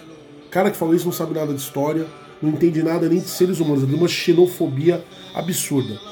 Faço questão de frisar isso para deixar claro o meu nojo com esse senhor.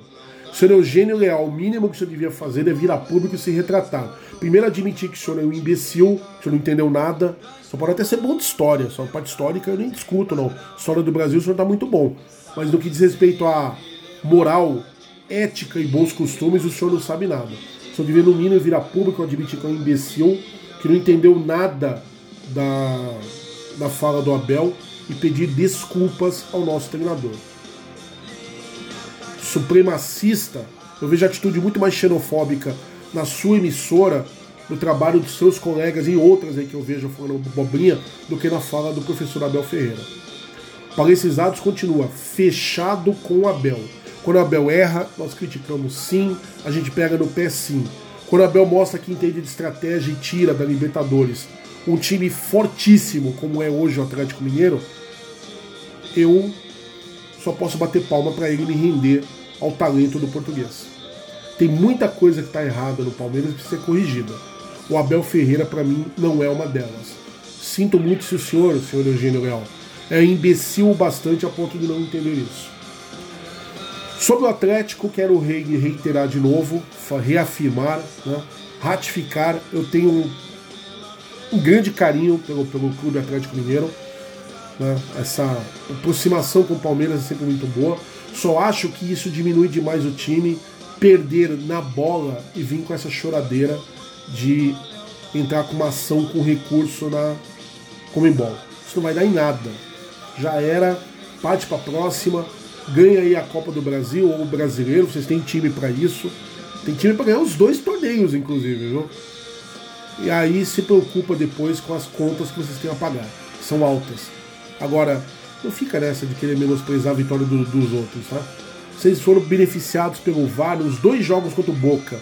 O Boca não foi atrás de, de uma correção junto à Comembol. E poderia, estava no direito do Boca. River Plate também perdeu na bola, mas um dos gols teve sim a interferência dos jogadores do banco do Atlético, que invadem a linha de fundo, comemorando o gol do Hulk antes da bola entrar. E aí, vocês também vão fazer, vão incentivar o River Plate a entrar com uma ação contra vocês? Não, então é o mínimo. Para esses atos que termina aqui, um pouquinho mais esticado que hoje, mas eu peço que vocês perdoem a emoção. Da mesma forma que a International Board entendeu a emoção do Davidson ao ver o time dele marcando um gol decisivo, entendam a minha de felicidade transbordando que eu estou com a classificação do Palmeiras para mais uma final da Taça Libertadores.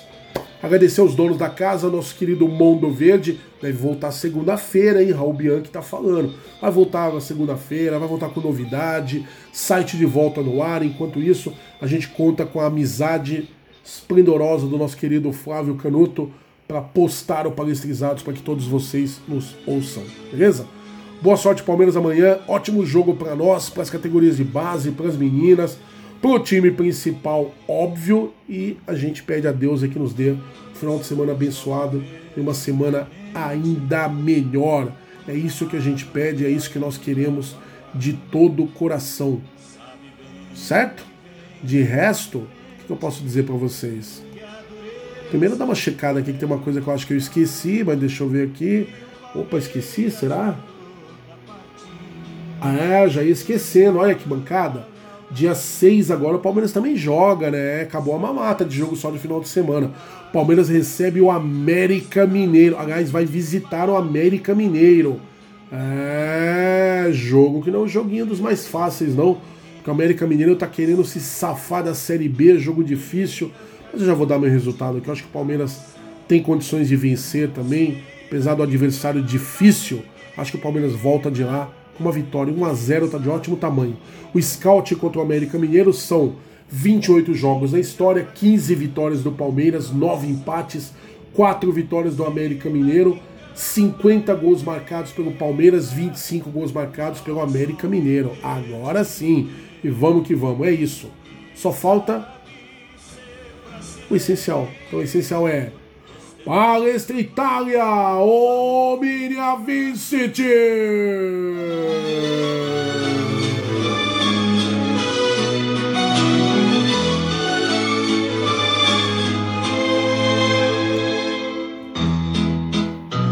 Quando surge ao viver de imponente No gramado Sabe bem o que vem pela frente Que a dureza do prédio não carga E o Palmeiras no ardor da partida Transformando a lealdade em padrão Sabe sempre levar de vencida e mostrar que de fato é campeão.